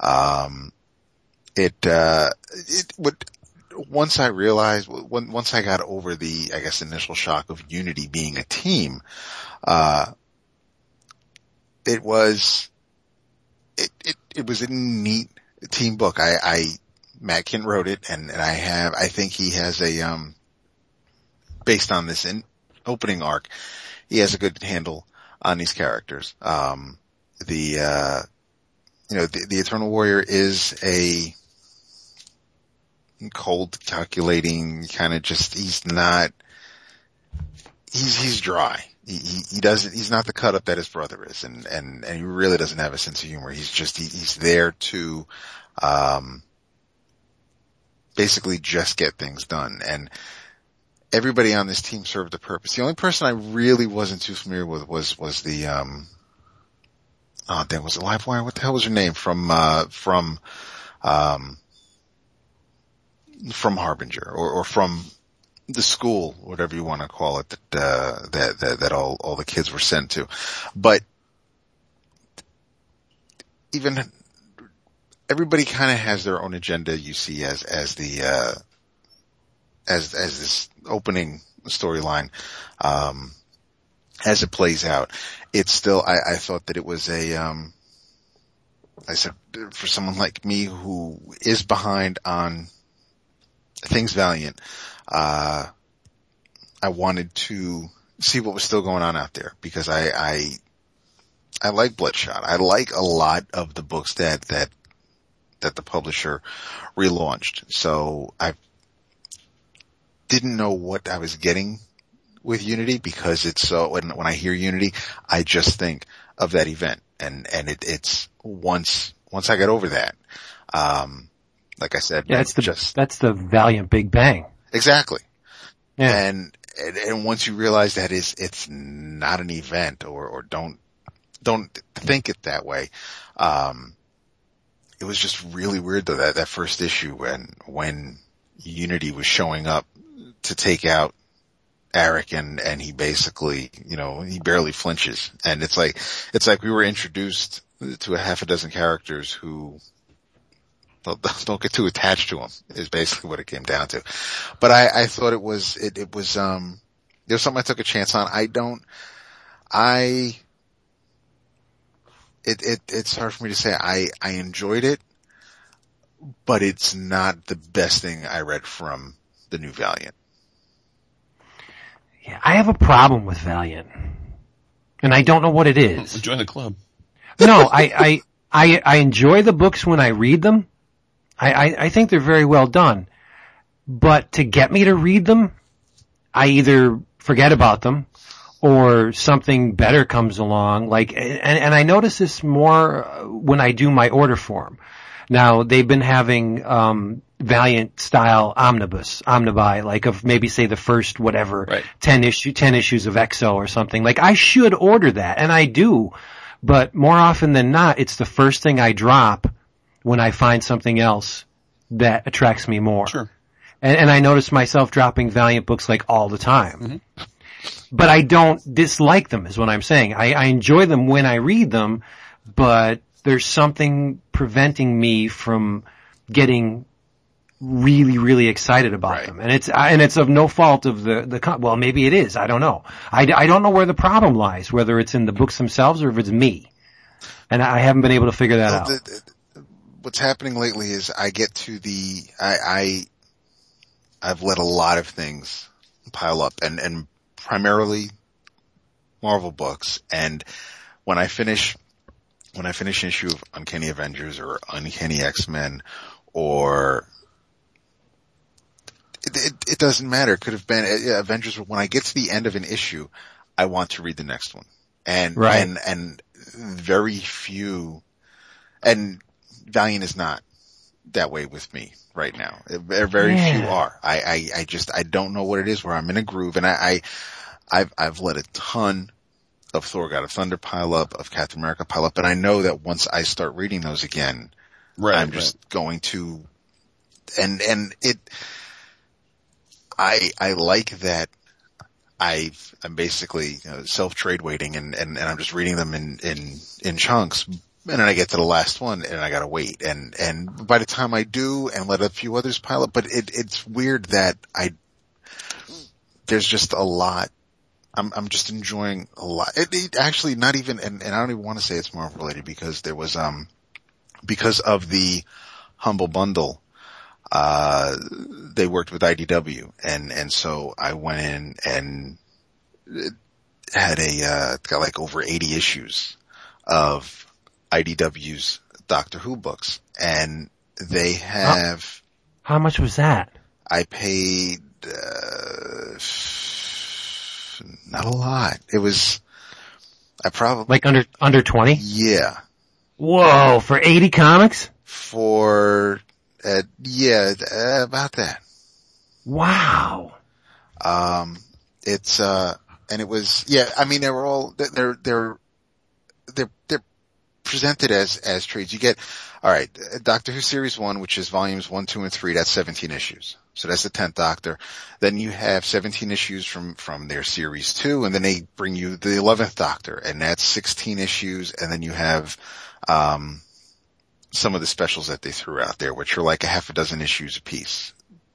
But the one that I recently read, which, um, my first time reading IDW Doctor Who books, I decided to read, um, Prisoners of Time, which coincided with the 50th anniversary of the series. And it's each is, each issue, uh, with a cover by Francesco Francavilla. He, he, uh, each issue is, is, the whole story is written by, uh, Scott and David Tipton, but each issue is done by a different artist and each issue, the first 11 issues are of each doctor. And at the end of the issue, doc, the doctor's companion or companions from that issue are basically kidnapped and, and, um, just zapped away and, and, you know, you don't think anything of it and you read the next issue as the second doctor and, and so on. The 12th issue, um, all the doctors band together. But as I'm reading each issue, even though it's almost like an anthology because it's, it's different doctor, different artist, it, it, each issue looks different, even though there's one underlying story. I got to the end of each issue and, and I wanted to, I, I wanted to read the next one. And, and unfortunately, even though I'm reading a lot of things right now, there are just some books where I get to the end of the issue and I'll either shrug or I'll see what else I have from something else that I want to read. Yeah. Do you, um, those Francavilla covers are interlocking, by the way. Yes. That's crazy. It's, What'd you say? 12? 12 interlock, uh, 12 interlocking covers. That's insane. and then, uh, for the, for the three trades, um, they just have, you you have a, an image of each doctor, um, at the, uh, the, the TARDIS console. But, uh, yeah, and then there's, there was the, there was a story that, um, Paul Cornell wrote, which would only kind of really work in comic books because it's it's the eleventh Doctor who lands on like our Earth, and where where Doctor Who is a TV show, and um, it it it works because it's it's based on a TV show and and and the mythology of it all, but it's a story that really you couldn't do this story on, on TV, it would look corny as hell more so than some of the other special effects and some of the older Doctor Who episodes, but it really works pretty neatly as, as, as a comic. And there's also an anti-bullying story, uh, plot line or, or subplot thrown in there. But I, you know, for the amount of book, for the amount of money for, for, for the number of books, even if, you know, there are a couple where the art isn't to my liking or I just kind of but for that, something like that, I was just looking at it from the bargain standpoint. But yeah, Yeah, it doesn't matter. The- if, you, if you're getting 80 books and you can cast out a few of Yeah. them. um, but no, the point I'm just trying to make is that I, I, I wanted to enjoy Unity the way I was enjoying some of the other things I've been reading lately, and, and it wasn't the case. Yeah, it's true, and it's silly, and I and they're not bad books. Like I, I look at some of the designs for Armor Wars, and I'm like, damn, those designs are solid. Give me my Uncanny Avengers right now. Hmm. You know, it, it's it, there's there's an excitement level that I'm currently getting, especially from the Marvel stuff, that I I just don't feel it for the Valiant books. Well, you're not alone. Yeah. It's true. It's- they're they're, they're We're, we're breaking but Campbell's heart right now, but I, I I know, I It- know, and I'm again, they're not bad what's books. what's It's just- weird is that uh, with Valiant, it, it's I'm getting a sense that they are just they they have they have a line that, that they don't want to cross, or, or they just they feel very stiff, very rigid. This is they're they're not deviating from from whatever path they're on. This is what they're doing. This is the story they want to tell, and and you can't. It, it's almost like um.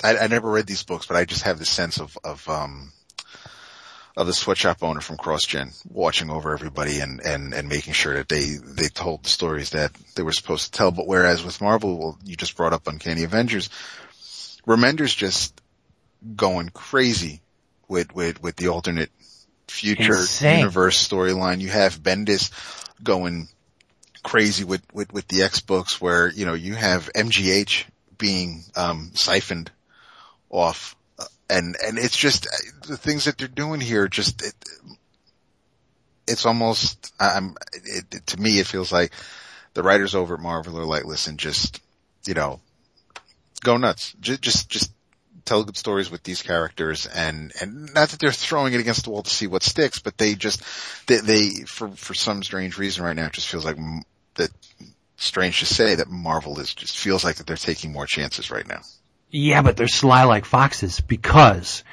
and I noticed this, seeing the preview images for Remender's, um, Axis, the Avengers, uh, X-Men thing that's coming up after Original Sin. Red Onslaught. That appeared, he appeared in Uncanny Avengers. Like he's planting these seeds. They're all doing it. Look, look at Hickman. Hickman will throw something as a brief aside and make a whole freaking event out of it a couple months down the Absolutely, line. yeah yeah It, it, it's, it's, it's planned, but it feels very spontaneous is I guess what I'm It's, trying it's to say. It's subtle, yeah. You don't, you don't, you don't remember it. You don't see it just there under the surface. Because look at Uncanny Avengers. You had the first arc with the Red Skull, right? Which led to, I mean, it was perfect to make him the antagonist for that first arc because the, the, the, um, he's got a beef to pick with impure genetics, right? So it's an Avengers villain by way of Captain America, but it, he, the the Red Skull is traditionally an, an Avengers villain, and you pull the mutants into it with the whole race issues. So he, you got Red Skull in the first arc, then in the second arc you got the Apocalypse twins, but they're still mentioning that that they dropped the red onslaught bomb. One of the Apocalypse twins mentions it. The re- the onslaught thing is is uh, will come to play in the in the the new world that they're trying to make, and that's going to lead into Axis. It's nuts how how finely tuned this stuff is. And and from what you guys tell tell me, I haven't read Uncanny X Force, shame on you. but I know. I'm, I'm gonna, I'm gonna fix that. But these Apocalypse twins come from Uncanny X-Force, which is years old. It's like two, three years old, more. So he's been building this story up for a bunch of years. It's insane. And, and see, even when I talk about it, I get excited because I read, I'm going back and I'm rereading Uncanny Avengers, and that book just sets me on fire. I mean, the, the art, the writing, the characterization, the, the, the, the events, it's insanely good. And I want more of it like right now. And when you, when you look at Uncanny, um, Avengers, it's got the lowest run of almost all of the Avengers books. I mean, um, as, as far as issue numbers. There was a Well, they're delay. not double shipping it. I mean, that's the Right. issue. Right. But I mean, and, and he's packing a shit ton of story in every issue. Yeah. Oh, definitely. I, I, I mean, the only slight tick I would have against that whole series is the beginning when Cassaday was doing the interiors, but Yeah. that was short lived. So, uh, I think, I think it's amazing. I, I mean, I think Remender's, uh, he's just, he's crushing it for me in everything he's doing. So Yeah. I, I just, uh, you know, I, I don't know what else to say. I mean, that- anyone that's listened to the show for more than a few weeks knows that I'm a, uh, unapologetic Remender, uh, fanboy. It's just, I love his stuff, but, um, yeah, I'm with you. That, that, that Uncanny Avengers arc is, is terrific. I mean, the Apocalypse twins. I, I've always loved Apocalypse and the whole mythos behind that. I've always had a soft spot, even, even in the, the, the times in the X books where maybe it wasn't great comics, but if you throw Apocalypse and the Horseman into it, man, I'm, I'm, I'm pretty much all in. I, it's hard for, it's like you with, uh, with, um, uh, what's his name from, uh, S- Superman, uh, the, the villain. Doomsday. Doomsday. Doomsday. Yeah, for the Apocalypse. Yeah, it ain't working these days, buddy. No, I know. Sorry. But I'm saying, the apocalypse is just, uh, you know, it's it's hard for me not to dig on that whole mythos. I just groove on it a lot, you know. Yeah. But for my money, and I, I, you may giggle, we all love Hickman and he's doing fantastic work. For my money, I think Remender is outshining Hickman. With the, just, just on the basis of this book alone. That's how good Uncanny Avengers is. I mean, Hickman may hit the home run, but I think Remender's hitting the home run and he's wagging his ass in your face because he's got something planned, baby. I'm, I'm just loving it. I mean, so does Hickman, but I think there's a little bit more, Hickman for me tends to be a little dry sometimes, like bordering on humorless at times. He's gotten much better than he used to be but the, sometimes it's a little too clinical for me. Whereas Remender, it's all earthy. I mean, it's, Oh, you're right about that. But it, it- just to be fair to Hickman, he, uh, I think you know this, but we haven't talked about it. You know, they did announce at the uh, at the retailer summit that the big event for 2015 in Marvel is called Time Runs Out, and Mhm. it's it's, that. it's all Hickman. It's it's the culmination of everything Hickman's been been That's lay, awesome. laying down for the last few years. And, and Yeah. some have gone so far as, because I guess it being Marvel, they, they told the retailers that they'll be doing something, uh, coming out of this event that they have never done in their history, which has led all, everyone to speculate, are they going to do a major reboot? I don't think that's the case. I think they want you to think that's the case because that's, Yeah. but I don't think, I think they'd be crazy to do a full on reboot.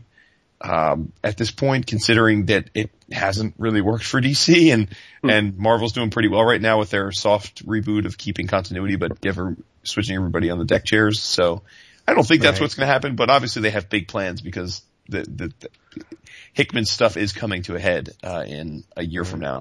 Um, But look at the production side of comic books. What haven't Marvel done? They've re, they've swept, swept their line and renumbered every book, you know, from one up. They've, they've published every kind of conceivable, like a mini series, extended series, like what haven't they done publishing wise? Nothing.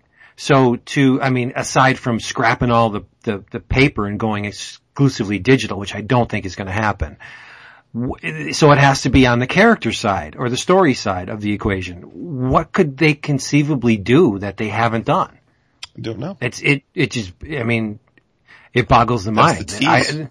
I I know, and, and just to think, and it's it's what they haven't done is drastic stuff, sure. and for them for them to tease that, they better pay off. Mm-hmm. I'm sure they will. That's a year But, away. So. uh, yeah, I can't wait. But like, like I'm saying, for right now, uh, Remender is, is the golden child for me at Marvel. I, I, I love Hickman, but this un, this Uncanny Avengers, holy Well, crap. the um with with Hickman doing the the the big planning with Avengers and New Avengers and, and now Avengers World with, with it reminds me of when Claremont had Uncanny X-Men, New Mutants, Classic X-Men, and then there was Louise Simonson writing X Factor. And there was a lot going on in X Factor that you needed to read every month. For real, yeah. You're right. That's why I, last week I think I, I called Remender's book The Sleeper. Yeah. Because it is. It doesn't seem to be, I mean, you, you hear Hickman's name thrown around all over the place. I'm more so now with Remender, but for a long time, I, I haven't read Uncanny X-Force. You guys raved about it. Why haven't I read it? I do not know. I don't. Cause I'm a dumbass. It just don't tell me that Cable's in it, cause then I'll punch myself right in the face. Is Cable in it? Um, you know, I don't think so. Offhand, I'm trying to think if he was right. toward the end, So but no, he, one. wa- he wasn't. my one saving grace. But yeah, Zach, what do you do? You reading Uncanny Avengers? Nope. Oh, you know what, dude. Zach? No, Zach, Zach actually, while I was down south, Zach sent me a text and he pleased me greatly. Yeah. What did he say? Say you're pretty? What did I Well, the, you? he, he, he, you sent me a text about something that you read, the first three issues. Oh, the Uh, Moon Knight stuff. yes. Oh man. Yeah, I'm not, to be honest with you, I'm not reading a lot of, uh, the main Marvel books. Like I'm not reading any Avengers stuff. Not, not, not for any particular, particular reason. I'm just not. But I've been, pick, I pick up some of the sideline books.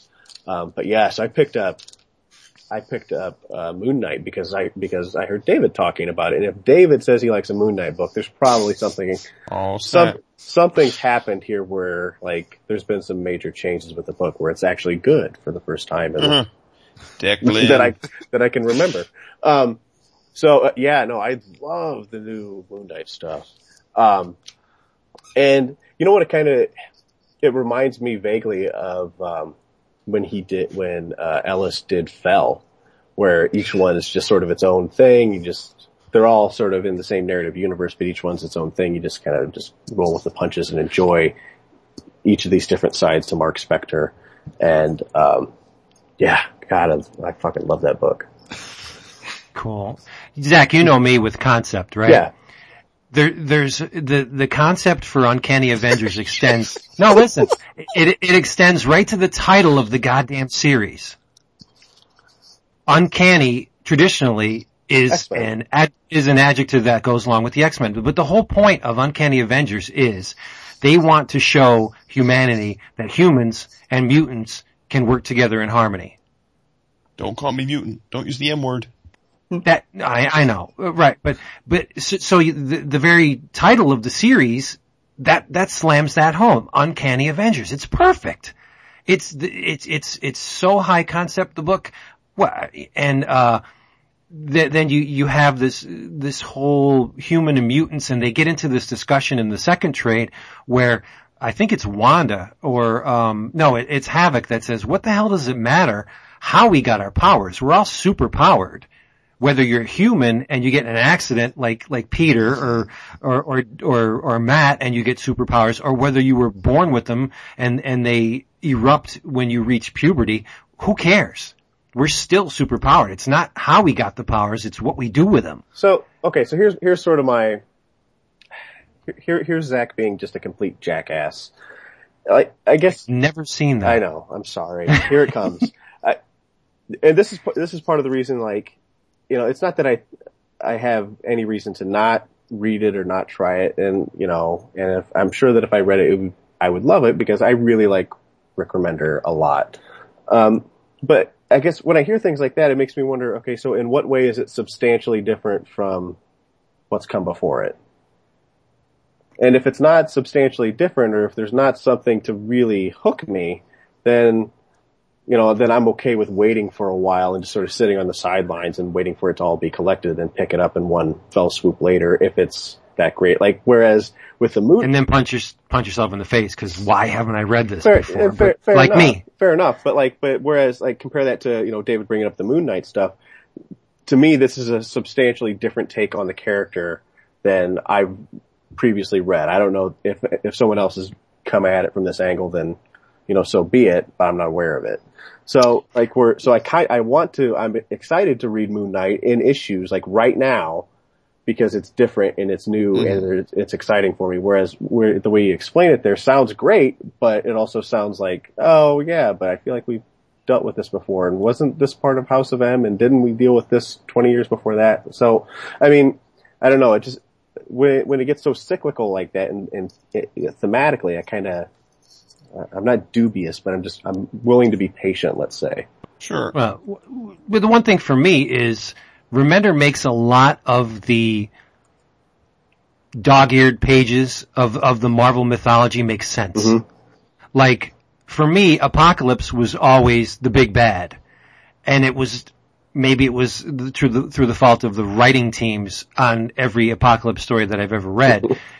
uh, the genetic purity angle of Apocalypse wasn't really completely slammed home like his goals. It was just, you know, yes, he was for mutants, but the reasoning behind that really, I didn't really even consider it. It was just, alright, here's a big bad guy. It, it's, it's Apocalypse. He's from, you know, the future, blah, blah, blah, whatever. But Remender takes all this shit that, that has been fermenting in the Marvel universes in, in terms of the Avengers and the X-Men. He makes them make sense for me. Sure. Yeah, I, Vince just stole my thunder. I was going to say that, that I think that Remender's, what's appealing to me about him is that he's unapologetically a fan of the same era of comics that uh, many of us came up in, in and he, in terms of, but but he also recognizes that some of those stories probably were, while we're nostalgic for them, weren't all that cohesive or fully formed, and so he takes so many of the high notes of those runs from the 90s and crafts them in a much more compelling, cohesive, and, and developed way. And there's an underlying love of the characters that comes through that doesn't come through with a lot of other writers that are tasked to write licensed characters. Sure. He, he genuinely loves those X characters, and I think it, it's very, very obvious to, to, to me at least. So, to your point, sure, I don't think he's quote unquote breaking new ground per se in the sense that he's dealing with characters and situations and antagonists that have been come before. But I do think, again, this is, that's a conceit of reading a, a serialized universe that has characters that have been around for 70 years in some cases, right? I mean, that's, yeah. it's impossible to, in, in, in, in a, a, you're a skeptic. A skeptic's view of things would be you're always just reshuffling the deck chairs and then you're putting everything back in place when you're done. So to me, I have to judge a writer of Marvel or DC comics by their ability to do just that. Tell me an awesome story that pulls me in, that makes me forget that I've seen some of this before, and then you put it all back in place for the next guy, and we move on. You know, like that. That's that's Yeah. sort of the task at hand, and I just I think they can only do what they can do, and and to to that end, I think he's doing a great job of it. Um, Yeah. Yeah, and I think I think that's a perfectly legitimate way to approach it too. I mean, I, I would never be critical of that because I mean, like everyone else, I mean, I read these same characters too. But for me, I mean, this is the sort of thing for me where like where I I'm I come back to that point of like willing to be patient on it. Like Sure. I'm willing to sit back and let you guys enjoy it because I trust what you guys have to say about these things. Just like with David, I probably would have let Moon Knight slide had David not jumped in and said, "Oh man, I really am enjoying this. This is different." And okay, so that made me want to read it right now. But I hear you guys talk about Uncanny Avengers, and it sounds it sounds great. Like, I mean, it sounds like something that I would enjoy, but it also sounds like something where like I don't know if I need to pick this up today, right now, dropping four bucks an issue, when I know that I can pick it up and trade, you know, a used copy for three dollars or five dollars, you know, six or eight months from now, and and get the exact same pleasure out of it. Does that make sense? Mhm. Yeah. So Yeah. You like music, don't you? I love music. You like gladiator movies, don't you? Um, sure I do. Uncanny Avengers is like, no, really. Vince Shut will up, not it's- will walk away from this. It, because it's We're gonna awesome. This, Zach, damn it. You are going to read this. I- It, I it is. promise It that is I'll read like it. I'm it just is. gonna wait. No, listen to me. It's like a great score where you got all these different movements that build upon previous movements, and you get this. I know it's going to happen. You get this rousing crescendo, and the payoff is going to be unbelievable. Yeah. And th- the first arc was great. I don't listen to what Jason said. The art was fine. Uh, fine. The second arc arc is the Apocalypse Twins is awesome, and it just keeps getting more so. And this the the current arc is unbelievable. It's really great. I'm not going to say why because a lot of the reasoning why I think it's great would spoil some stuff for you. I, I wasn't when- expecting that. I honestly thought before, No. before this most recent arc, I thought things were going to go a lot different and, and I was, and it makes sense because it's from Remender, but I wasn't expecting that, that all new number one dot now to, to, I was not expecting that is what I'm going to say. Cause when, when, when don't the heroes, you know, well, uh, save the day, I'll say, you know, I mean, Right. so it was, but it's been a great ride. Remender even made good use of Age of Ultron. Because when Wolverine did the deed and the, uh, the, the timeline got fractured, all of the books were, were, you know, Age of Ultron related. Kang uses that alternate, those alternate realities to actually take part of the story into this storyline that was like foisted upon Remender because the company was doing it. He had to do something about with, with, with Age Ages of Ultron. So he used it to his advantage and he made it make sense. Where Kang, who can hop through time and reality and different, you know, uh, timelines, takes something from the, the, the, the narrative of the regular book and uses it and advances the story, but he's working within the company-wide crossover. That's nuts. That's crazy. It's so good. You fool. You must read it. I feel like I've said I'm going to read it like at least a half dozen times. Hey, hey, Zach. All don't- right. Don't feel bad because underlying all of this uh, from Vince is he's betraying himself because if you notice during all of this preaching, he mentioned very casually that he didn't read Remender's Uncanny X-Force, I which know, I'm so David and I praised I Heaven so many times during the run. It's absurd. So he's And- guilty of his own, uh, I am preaching. preaching. I, and And I did Yeah. read that. As See? it coming out, so. See? Yeah, I got to get the omnibus. I don't have it. I'm just gonna. I, I I did a breakdown today of all the buying all the hardcovers as opposed to the one uh, omnibus, and it, it it would be just smarter and, and less work to just grab the the omnibus. Mhm. So, Speaking of not letting shit go, I'm sorry, bro.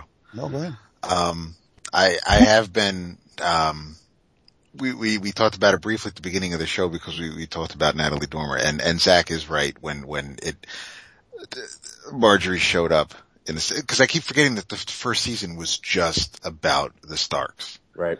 and everything after that, everything Right, post that has all been, so yeah, so even though I'm thinking it was so long ago that, but yes, she, it was, it was the second season. So now I can move on. Thank you for Ah, that I closure. Nice. I mentioned the first issue of this book uh, when it came out, but then I said I was going to wait for the trade, and I did wait for the trade, but I have since consumed the trade, and so I want to talk about it again, which is by Image Comics, uh, specifically from the Skybound imprint, which is Kirkman's little piece of the universe there. Uh, Manifest Destiny, the first trade, Volume One, Flora and Fauna, uh, written by Chris uh, I think it's Dingus, D-I-N-G-E-S-S. Uh, uh, art by Matthew Roberts, colors by Owen Gieni. Um, you may recall when I talked about the first issue, this is essentially a, a, uh, otherworldly take on the Lewis and Clark expedition. Um, it's 1804 and Lewis and Clark are setting out for you know, the American frontier and they are accompanied by a bunch of soldiers as well as a bunch of, uh, ruffians, if you will, people that, that uh, were basically told, look, if you, you either rot away in prison for your whole life or you can go on this expedition. It's dangerous, but if you, if you're willing to go and uh, do your part that uh, when we get back, you're freeman. So, um, as you guys know from fictional story tropes, typically those kind of guys are brought along on these type of trips because they are cannon fodder. and, and this is no different. So the first issue introduces to, to the fact that they're on this journey, uh, and, and you've got, um, Lewis chronicling everything, Clark more of the action guy, shoot first, ask questions later, and they feel as though they're, they were sent on a wild goose chase because they were told they didn't tell the men this. They told the men what we've learned in history is that they were going to go and chronicle the geography as well as any kind of wildlife that they come across.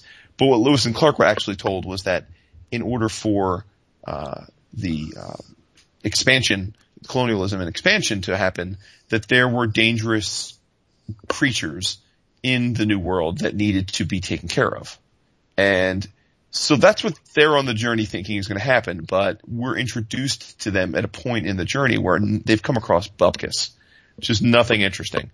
And so they're beginning to doubt whether there really was any need for this group of, of ne'er-do-wells and hired mercenaries and, and soldiers.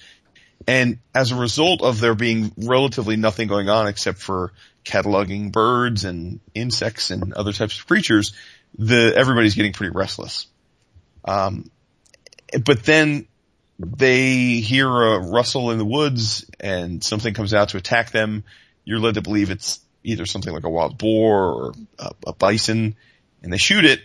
And then the last page of the first issue, will you see what they shot, and it looks at first glance like they shot a buffalo, an American bison. But when you look closer, you realize it's not a bison. It's it's a, a basically a centaur, a, a minotaur. It's it's a minotaur looking creature only with a bison head instead of a bull head, and that's how the first issue ends, which I thought really roped me in. I'm like, okay, we got something here. So the rest of the arc is that unfolding. You you you come to find out that what they shot was in fact a bisonotar, if you will, but it was a baby. It was a child. So so there are much larger versions of this thing and they are quickly set upon by these creatures. Um, they have to take refuge in a place that uh, that's uh, I, I, would liken it to like a a, a a, fort, if you will, you know, just a, a place that's they're supposed to meet people. They find this fort. It seems like it's relatively safe, but there are things going on within the fort unrelated to these Minotaur creatures, which are even freakier. And uh, I don't want to give that away, other than to say, if you're a fan of Donald Sutherland's uh, my opinion, his best movie ever from the 1970s. You'll be into this. Um, and, and, and the, the, the, the, most badass part of this is that much like Lewis and Clark, they have to meet up with Sacagawea, right? Well, in this story, Sacagawea is, uh, married to a, a, uh, a farmer in, in the New Frontier, and they have arranged for the farmer to sell Sacagawea to them so she could be their guide, or so she thinks. But actually, the deal is that the farmer, not that he knocked her up, and the deal all along has been that he's selling Sacagaweas to to them so that they can have her baby to study. so, but she doesn't know that, and nothing comes of that. I assume later on in the story, if this continues, we'll find out about that whole issue. But Sacagawea is like straight out of Compton badass. She is this shit kicking I mean, we're talking Black Widow, Elektra level shit kicker, right? And you don't know why, you don't know how, but she is. Um, so you have all of these crazy things happening all at once. But the, the long and the short of it is, essentially, what if the new frontier was like the island of Dr. Moreau, where tons of crazy shit's going on, extraterrestrial stuff, mythical stuff, horror tropes, all of these things mixed in to the reality of the scientific expedition that Lewis and Clark went on. What, what kind of adventures would ensue? And I'll tell you what, this was a awesome read. It was so much fun. And I loved the story. I'm totally on board for whatever comes next.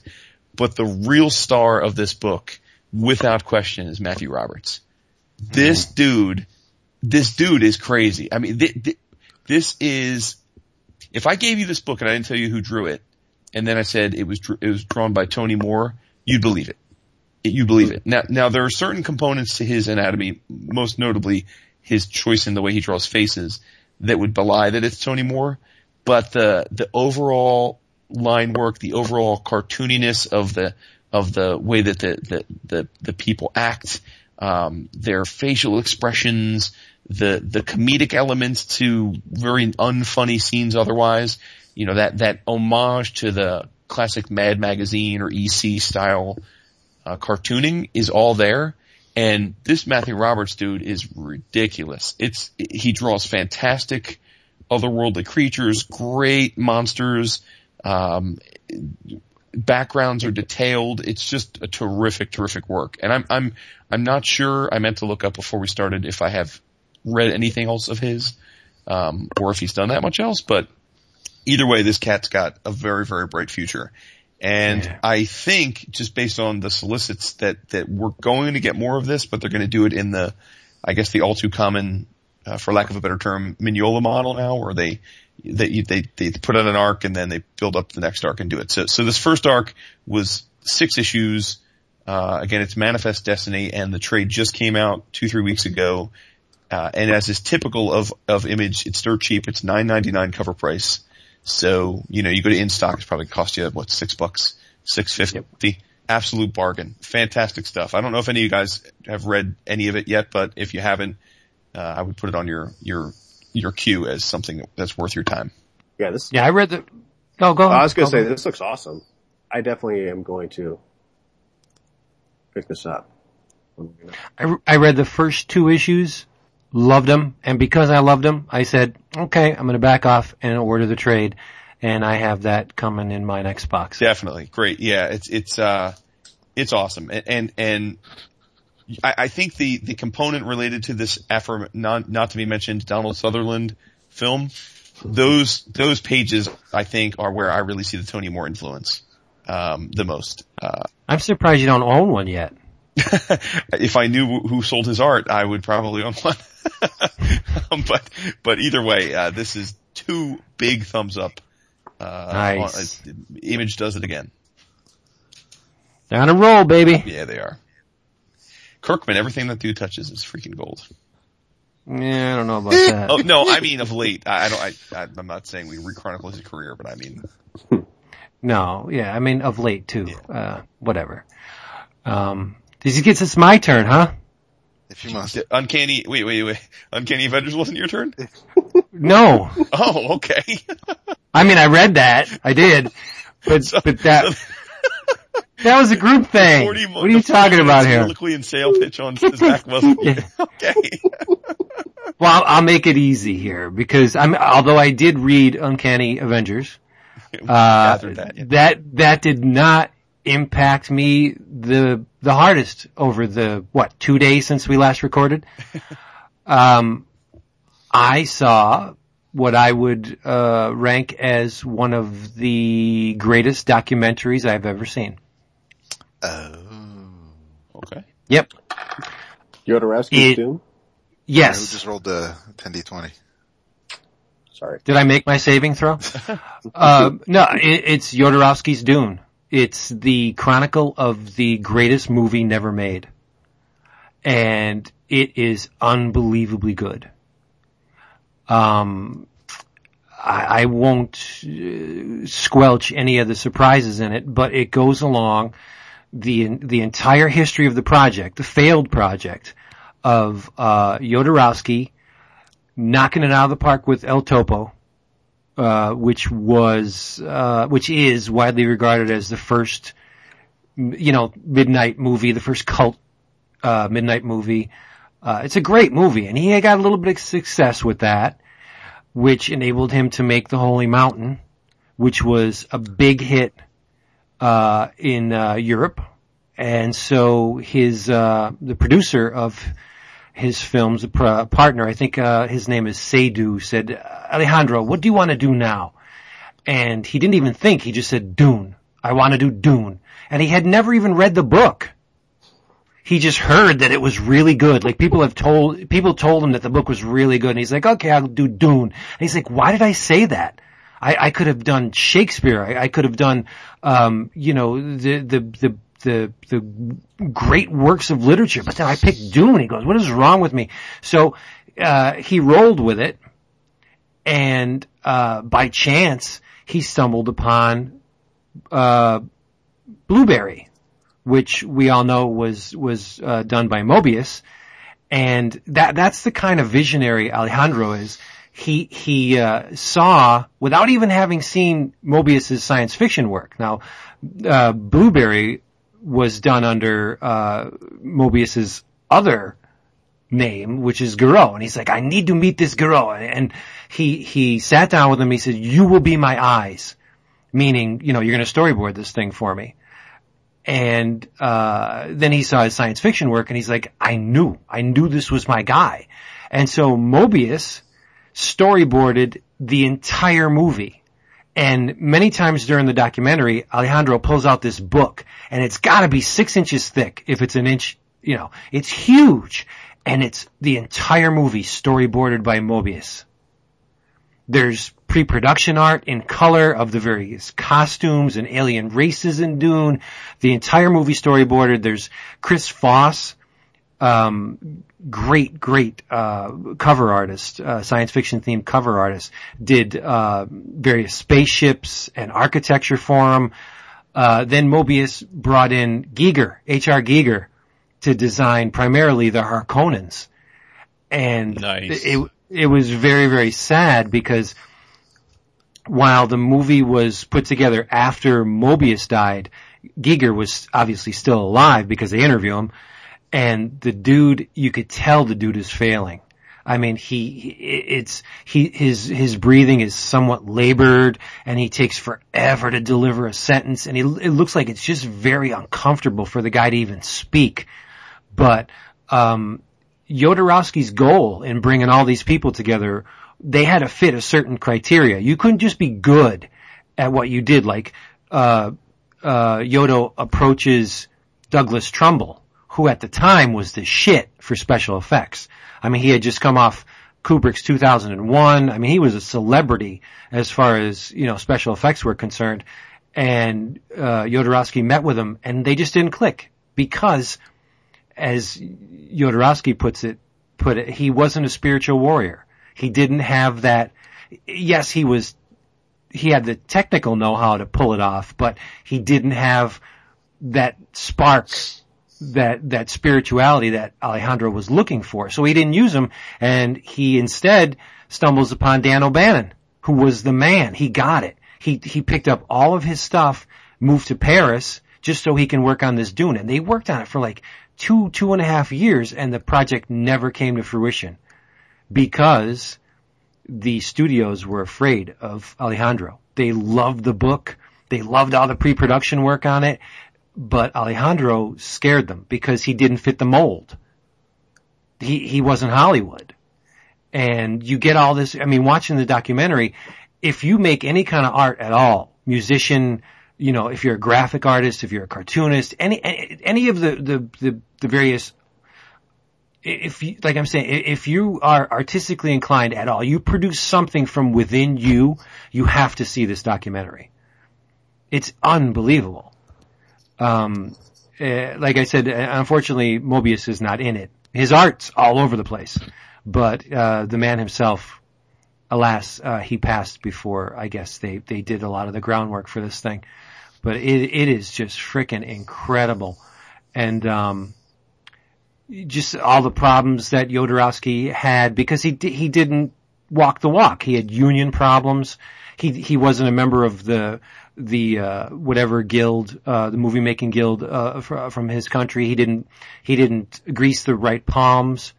Uh, uh, he had problems with uh, American studios because he didn't walk the walk. It's just that he he's a trailblazer, and that scares people in Hollywood and and you'll get all this from watching the thing. My favorite part is uh, Jodorowsky had very specific desires for who was going to play all of these characters in in in Dune, and he wanted Salvador Dali to be uh, the to be the emperor of uh, you know the universe. And uh, Dali's one concern was that he he'll do the project if he could be the highest paid actor in the history of motion pictures. And the producer's like, how the frig are we gonna afford this? He, he wants like astronomical amount of money just to appear in our movie. And, and they came to a solution. And the solution is, is pretty damn smart. uh, and I won't blow it, but but uh, they they eventually did get Salvador Dali. Uh, Mick Jagger's mentioned. Uh, it's Pink Floyd is in this thing. It's it's incredible. You just you need to see it. And what's? Um, Jodorowsky's Dune. Oh, okay. It comes out on uh, DVD and Blu-ray on June 8th, and I would strongly, strongly recommend picking it up. Well, wasn't wasn't Pink Floyd supposed to do the the whole soundtrack, score the movie? Pink Floyd was going to do the Atreides, Oh, okay. Uh, oh, that's right. They were House Atreides, and then who was the Yeah. other house? Um, Ma- Magma. yeah. Magma was going to do the Harkonnen side. I mean, ambitious? Are you kidding me? And Jodorowsky changed the book. He, uh, because he's never read it. I mean, the, the story was, ex- I'm sure he's read it in the interim, but the story was explained to him and he clicked with it and he said, uh, no, no, no, no, we have to change certain things. And when you find out what he changed, it's like huge. It's huge because I mean, if you know Frank Herbert and his uh, heirs, Dune did not end with the first book. So, yeah, Is it- Yodo cha- changed it a little bit. I, I, I've not I've not seen this yet, um, but uh, my understanding is there's a big deal with his son too. his son was going to play Paul. Yeah, his son was going to play Paul, so he put his. My understanding is he put his son through all sorts of like super intense martial arts training for like two years, right? Oh, Yes, two, two and a half years of uh, sword fighting, hand to hand combat, um, and they go through the whole list in the movie. And and the son, his name is Brontis. He just flat out says it was torture. Yeah. the the teacher was extremely unforgiving, like no compassion whatsoever. He had to learn all these disciplines for the movie, and he did. I mean, I'm sure it made him a better person. Or But- a really bitter one since they never made the movie. Yeah, well, the the the uh, Jodorowsky's son had appeared in movies with him before, but only as a child, and he was, you know, the right, roughly the right age to play Paul. And uh, yeah, it's nuts. And the the biggest star of the the uh, documentary is Jodorowsky himself. He is a character, man. Uh, he he questions everything. Um, why not? His his his mottos. Why not? They they tell me it can't be done. Why not? Why not? And he's shaking his hands in the in in in the in the the camera, and you can see on his face just how frustrated he is that that you have to you know, subscribe to these ridiculous things just to make art. He's like, why do I have to do this? Why do I have to pay a union just to make art? It, it, it, it, it, does not matter. And he goes, I, I, I have to say something and I want to say it. And he didn't give a shit. It, it was his dream. And he's like, they killed my dream. And I'm, as I'm watching the movie, I'm thinking, well, man, what did uh, Jodorowsky? How did he feel when they gave it to David Lynch? and what did he feel about David Lynch's movie? And all those questions were answered before the end of the documentary. It's amazing, amazing. Really? he wasn't very high on it. I'm not saying anything. You got to watch it. Well, Yeah, it's it's great. It is one of definitely one of the best documentaries I've ever seen. And uh, I got to thank my brother. Uh, I I am an only child. My mother didn't pump out any other kids, at least none that stayed breathing. Um, I have to thank uh, David Faust for uh, getting my back on Frosty this. Faust. Yep, yep. So June eighth, get your ass to wherever they sell DVDs and Blu-rays and get this. Mm-hmm. It's a, it, it's a, I can't wait to see what the extras are. I just saw the documentary. I'm sure the disc's going to be having a lot of stuff. Yeah, if I can put Moebius art in HD on my big ass TV, man, get me a drop cloth. 'Cause I'm gonna, great, great, great stuff. Nice. Yep. All right, you're, re- So then- you're you're redeemed for break for going twice. Thank you. I didn't, it wasn't long. That was good. Yeah. You the man, dude. And you know who else are the men and the women? Well, who dis? Discount Comic Book Service because they'll bring you your comics cheap. Yeah, yeah. Damn cheap. DCBService.com. If you love comics, that's the only damn place to go.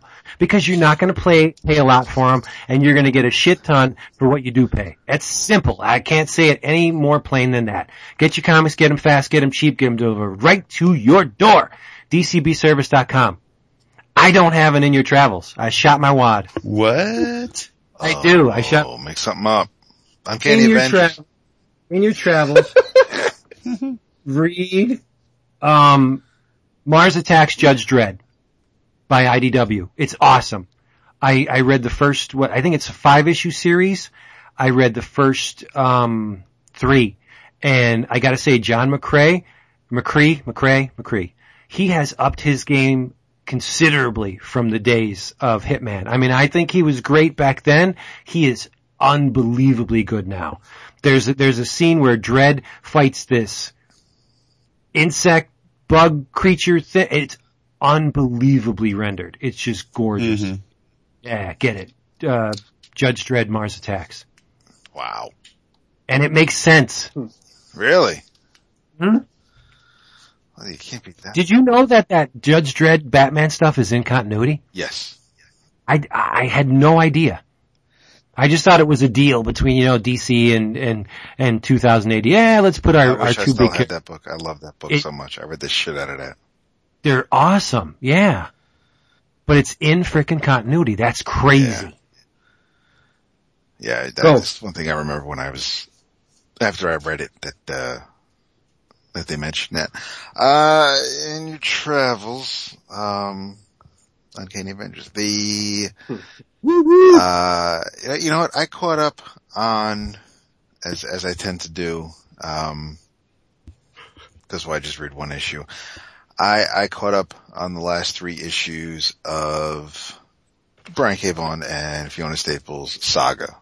hmm I didn't read 19. I did read 19 and, um, I'm, I'm, I'm bummed that I didn't read it before we had Mario on last week. Um, Probably the bastard spoil it for you? no, no, no, no, no, no, but I got, I, I, in this day and age when, when, when someone's cryptic and, and is, is, is vague booking and, and doesn't really, obviously, you know, I, you guys may not know this. I, I have a thing about spoilers and, and there's this, uh, there's- Really? um, you know, there's, there's the right way to do it. Uh, like just saying, whoa, that was something else last night on that show I watched. Or, or you could actually say, you know, oh my God, at, at, at minute 23 and 38 seconds when Jack Bauer went and blew that dude's, I was just like, you know, they're just, you don't need to describe everything. But when people were talking, when I've seen That show's not on anymore. the 24 is back, yeah. Yeah. Uh, it's only a 12 episode season, but it's back.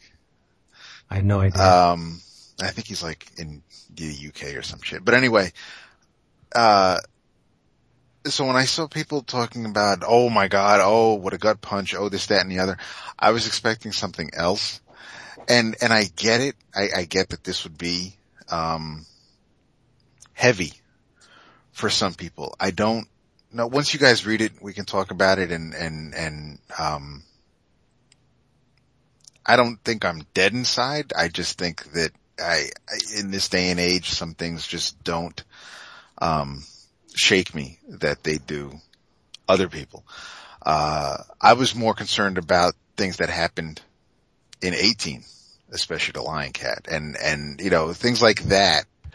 Um, although s- to a more harsh degree, I would have expected to see in 19. 19 wasn't like that. I get it. I, I get why people feel the way they feel about it. I just, like I said, in this, when, when people try to shock the shit out of you, you'll never believe what happens at the, you know, when, when, with these, with these clickbait sites and things like that, I expected something else. And, and, um, maybe that's on me. May- may- Maybe that's why I, I don't want to say I felt let down. I just didn't think they were going there. So we'll, I'm, I'm, you know, I'll read 20 and, and see where it goes. It, it, this is, it's, Well, are you getting down on the book, you mean, or no, no, no, no, no, because it's still, I mean, there were 17 and 18, the whole thing with Heist and, and, and Prince Robot and everything else that's going on. I mean, that's still, that's still heavy doings and, and we've, uh, we didn't, I, I guess fast forward's a way to say it. It's not like we, it's, it's not like, um, family ties and all of a sudden Brian Bonsall is going to college and, and even though like last season he was just born, it's the, the Hazel, Hell would make a Family Ties reference. Hazel has Hazel's walking now. I'm gonna say, you know, so so so we we did a slight time jump, but it it's um, but so we've started a new chapter, which, which, which is fine. I'm definitely not down on the book. Um, Then they leave you hanging, right? Because isn't there a hiatus at the end of uh, no, 19? no, 20 comes out at the end of the month, the end of June. Oh, okay. So no, there is no hiatus right now. Um, but it is, it's between this and, and, and the storyline with the, uh, with the journalists from the last couple issues, you know, there's, it, it, it, it's, it's a new chapter where, where we've, um, the family has made a home and, um, and, and that's basically where 19 sets you all up and, and, uh, time has passed and, and, and the family is getting by and doing what families do. And then you get to Yeah. the last page and, and that's where a lot of people were kind of like, uh, I don't want to say they lost their shit, but they, they, they read something and, and it, it affected them. And I, it, I, maybe I'm the odd man out, but I'm just saying I, I, I, it's in your travels. I'm telling you to read Saga. Um, wow. yeah. That's that's one of the few series I buy in single issues. I, I love it. it's so pretty. And because I get my books by month, stuff like this happens and I can't get my issue until everybody else has read it. This is Damn true, it. sir. Oh, Alright. we'll talk about it when you finally read it. Eh, Uh, Or not. Like, eh. Whatever. No, I love the Jason, book. I'll- just, I don't want And to, in six months you can tell us how great it was. Seriously. so I have two things for your travels. Sometimes you don't feel like reading. Sometimes you feel like looking or watching. And if you're in the mood to the do time. that, and I'm not talking about play vid people, Aw. Oh. although that's good too. I am talking about taking yo ass to the theater. Don't give me none of that Godzilla stuff. it's your loss. No, I, I haven't seen it. I'm actually going to see it this weekend. I'm just kidding. You, Just, just got that to get under your skin. But in all seriousness, people, I was petrified that this dude was going to screw things up. But as a filmmaker, and I don't want a million emails and tweets and calls about this dude. I understand he may be a despicable human being, and this is very much let's separate the work from the person because I don't know the person beyond what we're all reading. But Bryan Singer, as a director, killed it on X-Men Days of Future Past. Nice. I really thought that there were a lot of ways this film could go wrong, and let's be honest, it's a it's a storyline that is highly revered among X-Men fans. It's a storyline though that is very confusing if if you try to dissect it, and frankly, it's a storyline that while the original source material is great, if I'm being fair, the X-Men have been worse for the story over the last 20 years because it's so commonly gone back to, uh, to the point where it almost doesn't feel important anymore. That said, he managed to do in the same way that the new Star Trek film managed to bridge the old continuity with what we were seeing on the screen. Wow. I didn't think he could do it because of the differing ages of the characters and their overlapping timelines, but this bastard figures out a way at the end of this movie to make you walk out and say, oh yeah, I see how they all tie together. and it's awesome. And here's the thing. Maybe he consulted with Remender. Well, no, here's the thing. You know, time travel and retconning and the concepts of multiple parallel universes. These are things that as comic fans, as superhero fans, as science fiction fans, we're familiar with, right? We can wrap our arms around it fairly easily. But a movie to do well in the theater on a broad basis has to be able to explain these concepts to a lot of people that aren't necessarily familiar with the trope. My wife included. And my wife came with me, all the whole family went and she loved it. And she has no ties to the X-Men. She had never heard any of this story. She's she's seen the other movies, but she doesn't she actually didn't see First Class, interestingly enough. So so in spite of her having not seen First Class, she found this movie to be very enjoyable. Um, I, there are tons of Easter eggs. I mean, tons of Easter eggs. Uh, it's just, I thought was fantastic. Admittedly, if most people would have given this an A, it gets an A plus for me because Blink is in it and she kicks all kinds of ass and she's on screen a lot more than I thought she would be. Nice. Um, there's one nitpick that I won't get into until you guys see the movie about Kitty Pryde. Um, I understand why he did what he did with Kitty because She's not Jewish? no, no, stop. um, he gives Kitty an ability that she doesn't have uh, in order to further the story. Oh, that's like the claws coming out of the wrong part of the hand to David. I know he's not. Yeah, I, I, I, I didn't want to say it before David saw it because she she she plays a critical role in the film that she based on a power that she doesn't have in the comics. But but that said, if Oh, you no. can get past that, which I was able to, I thought it was an absolute treat. I adored the film. So Second- I wanna see this now. Second mutation. It's all. it, it is very it is it's very much a second mutation. I'll tell you after the show ends if you want. I don't want to say it on the air because I don't want to spoil it for people. But but yes, it is very much a secondary mutation. That's fair to say. That's awesome. I gotta see this Dude, thing and now. Tyrion, Tyrion as as Yes, as Trask yes, is yes. awesome. Awesome. Really? Yeah. I heard the kid that played Quicksilver, Quicksilver was good too. The highlight of the film. really? Oh, the, the, That he's, shot the he's, shit out he's only in it for one, one part of the movie and absolutely amazing. Uh, it's so much fun. Just a total, total treat. Um, Damn. yeah, I, I tell you what, I, I, I know everyone's mileage may vary and, and it probably hinges if you're a comic guy, if you're an X-Men fan or not, how much you liked First Class, how much you liked X, X2. Um, but, but I'll tell you what, um, Singer did it, man. He, he did it. He, he brought it all together. All the actors had great chemistry. Um, I I would say some of the actors that, that weren't very good in the prior movies aren't back in these films. Hmm. Um, so yeah, man, I dug it the most. Really did. Maybe, Wow. maybe Minion and I will go see it. J- Just a- answer one thing, and this is all I want to know. Does it look like the previous two films? What previous to? I was going to say, you mean previous four films or? No, the first class and what came after first class. Wolverine. Yeah, does it, well, does it look like first class? Cause I have a real problem with the way the X films It is. look. It is a period piece. It's what the seventies and eighties or the seventies. Yeah, this is set in the, well, it's, it's set in the future and the 70s. Right. Right. Yeah. So, Yeah, I, I thought first class was so dry looking. no, this is, this is much richer because, um, there's a lot more action. There, there- you know, there, I mean, because think about what's, what's happening, right? He's, he's, uh, and Hugh Jackman is arguably the star of the movie, if there is one. He's a big ensemble cast, but, but, you know, the premise is just like the comic. The, Wolverine is sent back into the past to, to, to write the future. Um, uh, but, but either way, no, I thought it was, I thought it looked great. It probably is the best looking one. It, it's, it's, I think, I, actually, I like the way the first class looked. Um, Me but I, I know what you're saying and that it, it, it, it was a little, uh, anesthetic at times.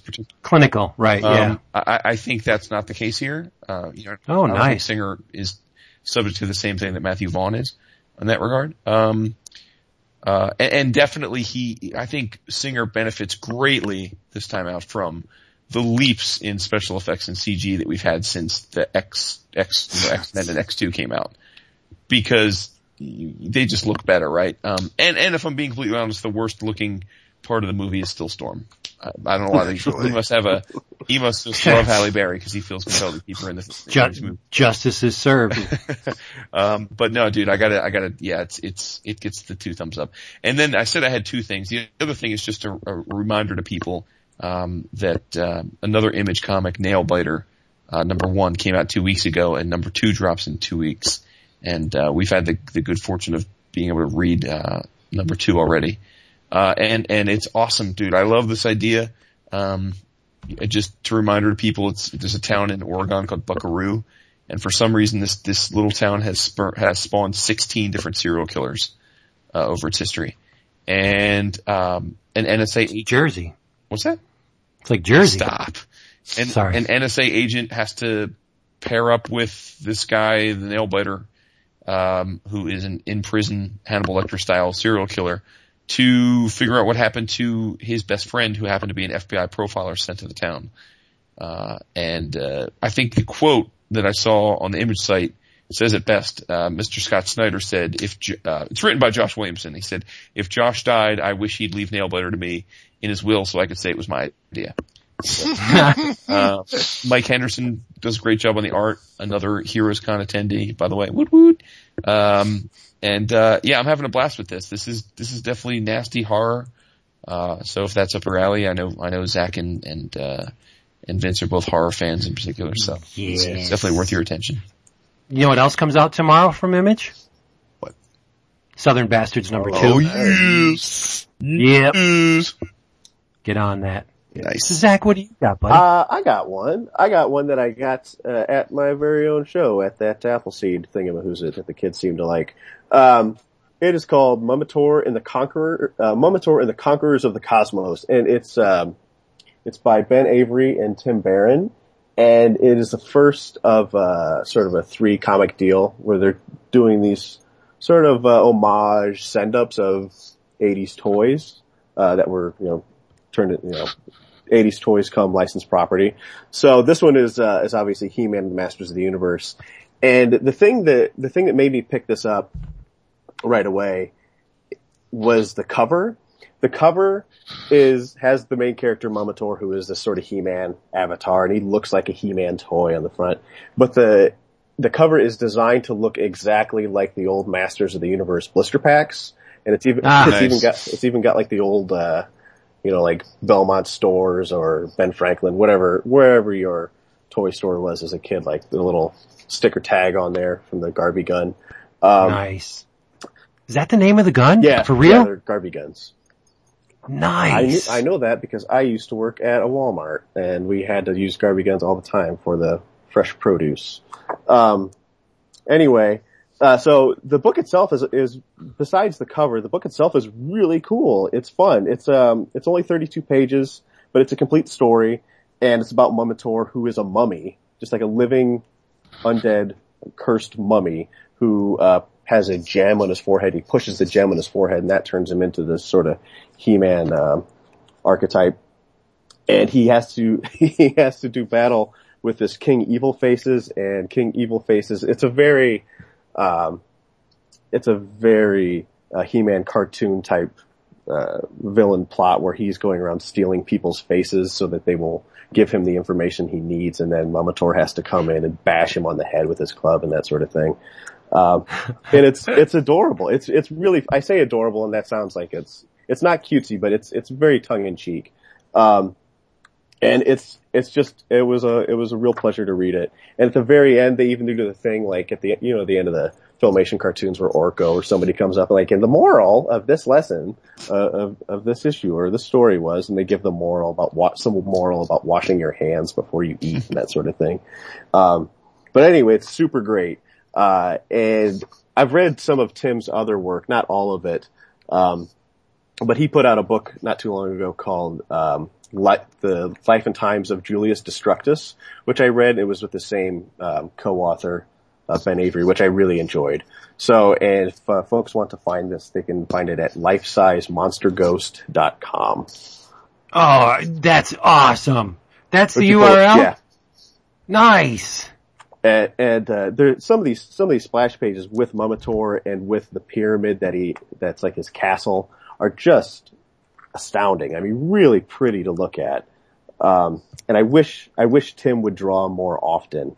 Um, but I know that there's two more books coming out in this sort of series. Uh, one is a Transformer send up, and then the other is a, a GI Joe book. So, but anyway, it's it's fantastic. I hope people I hope lots of people read it. Nice. The end. I, I'm gonna get in on You that. You should. You'll. I think you'll like it. Um, You know I will. it's it's something that um, I mean anyone who likes He-Man I think would enjoy this book. Um, so it's I wonder if Seeley yeah, knows that was this. the very Val next thing I was going Staples. to. Val Staples, Tim Seeley. Surely that they, this surely this is something they would at least get a kick out of, if not. Don't call me Shirley. Well, it's Uh, great stuff. Zach, we got to thank uh, Mr. Zach for being here with us this week. Yeah, Oh. no doubt. Thanks for having me. I love talking to you So guys. th- you gonna have a three day con next week, next year? no, Slack, I don't know. Slacker. no, it's slacker. Holy shit. Uh, no, just two days. Two days again. But I'm gonna push hard for Jaime Hernandez. I'm gonna push as hard as I can to, to do that. We'll see. Well, you're, you're gonna push hard to, to have your favorite podcasters there, right? Yeah, Ben's gonna be there. Oh, that's no, you actually have to put out a podcast for podcaster. Oh yeah, that's true. Um, but yeah, of course. Yeah, why wouldn't I? That would be amazing. That would be fun. It would be a great time. We could drive out there easy peasy. Yep. awesome, It- yo. We did once already. Twice. Yes. Yes.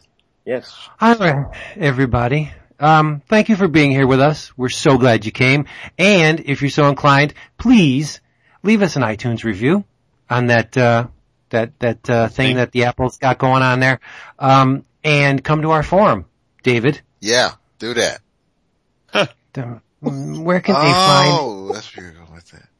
You can find us at uh, bullpenwilsonspodcast.com slash forum. And follow us on Twitter too. Yes, and the Facebooks, we're on there. Yeah, now we are. Yeah, You no, know, this, which Vin- was Vince's way of saying I finally joined Facebook. I finally after joined Facebook. Decade. I, I haven't come, come and look at me at chair shit. no, I, I haven't figured out our page yet. Like, can anybody make, let anybody in there? Yeah, unless unless you want to change it, uh, other members can approve other members. All right. And it's, I mean, it was intended to discuss things from our show, right? Yeah, it's I That- mean, it could Well, it could be an extension of the forum. It's it's for Right, right. just you know, it's a Facebook page where uh, for other people who want to share things or links or Yeah, that's what I'm saying. Yeah. All right.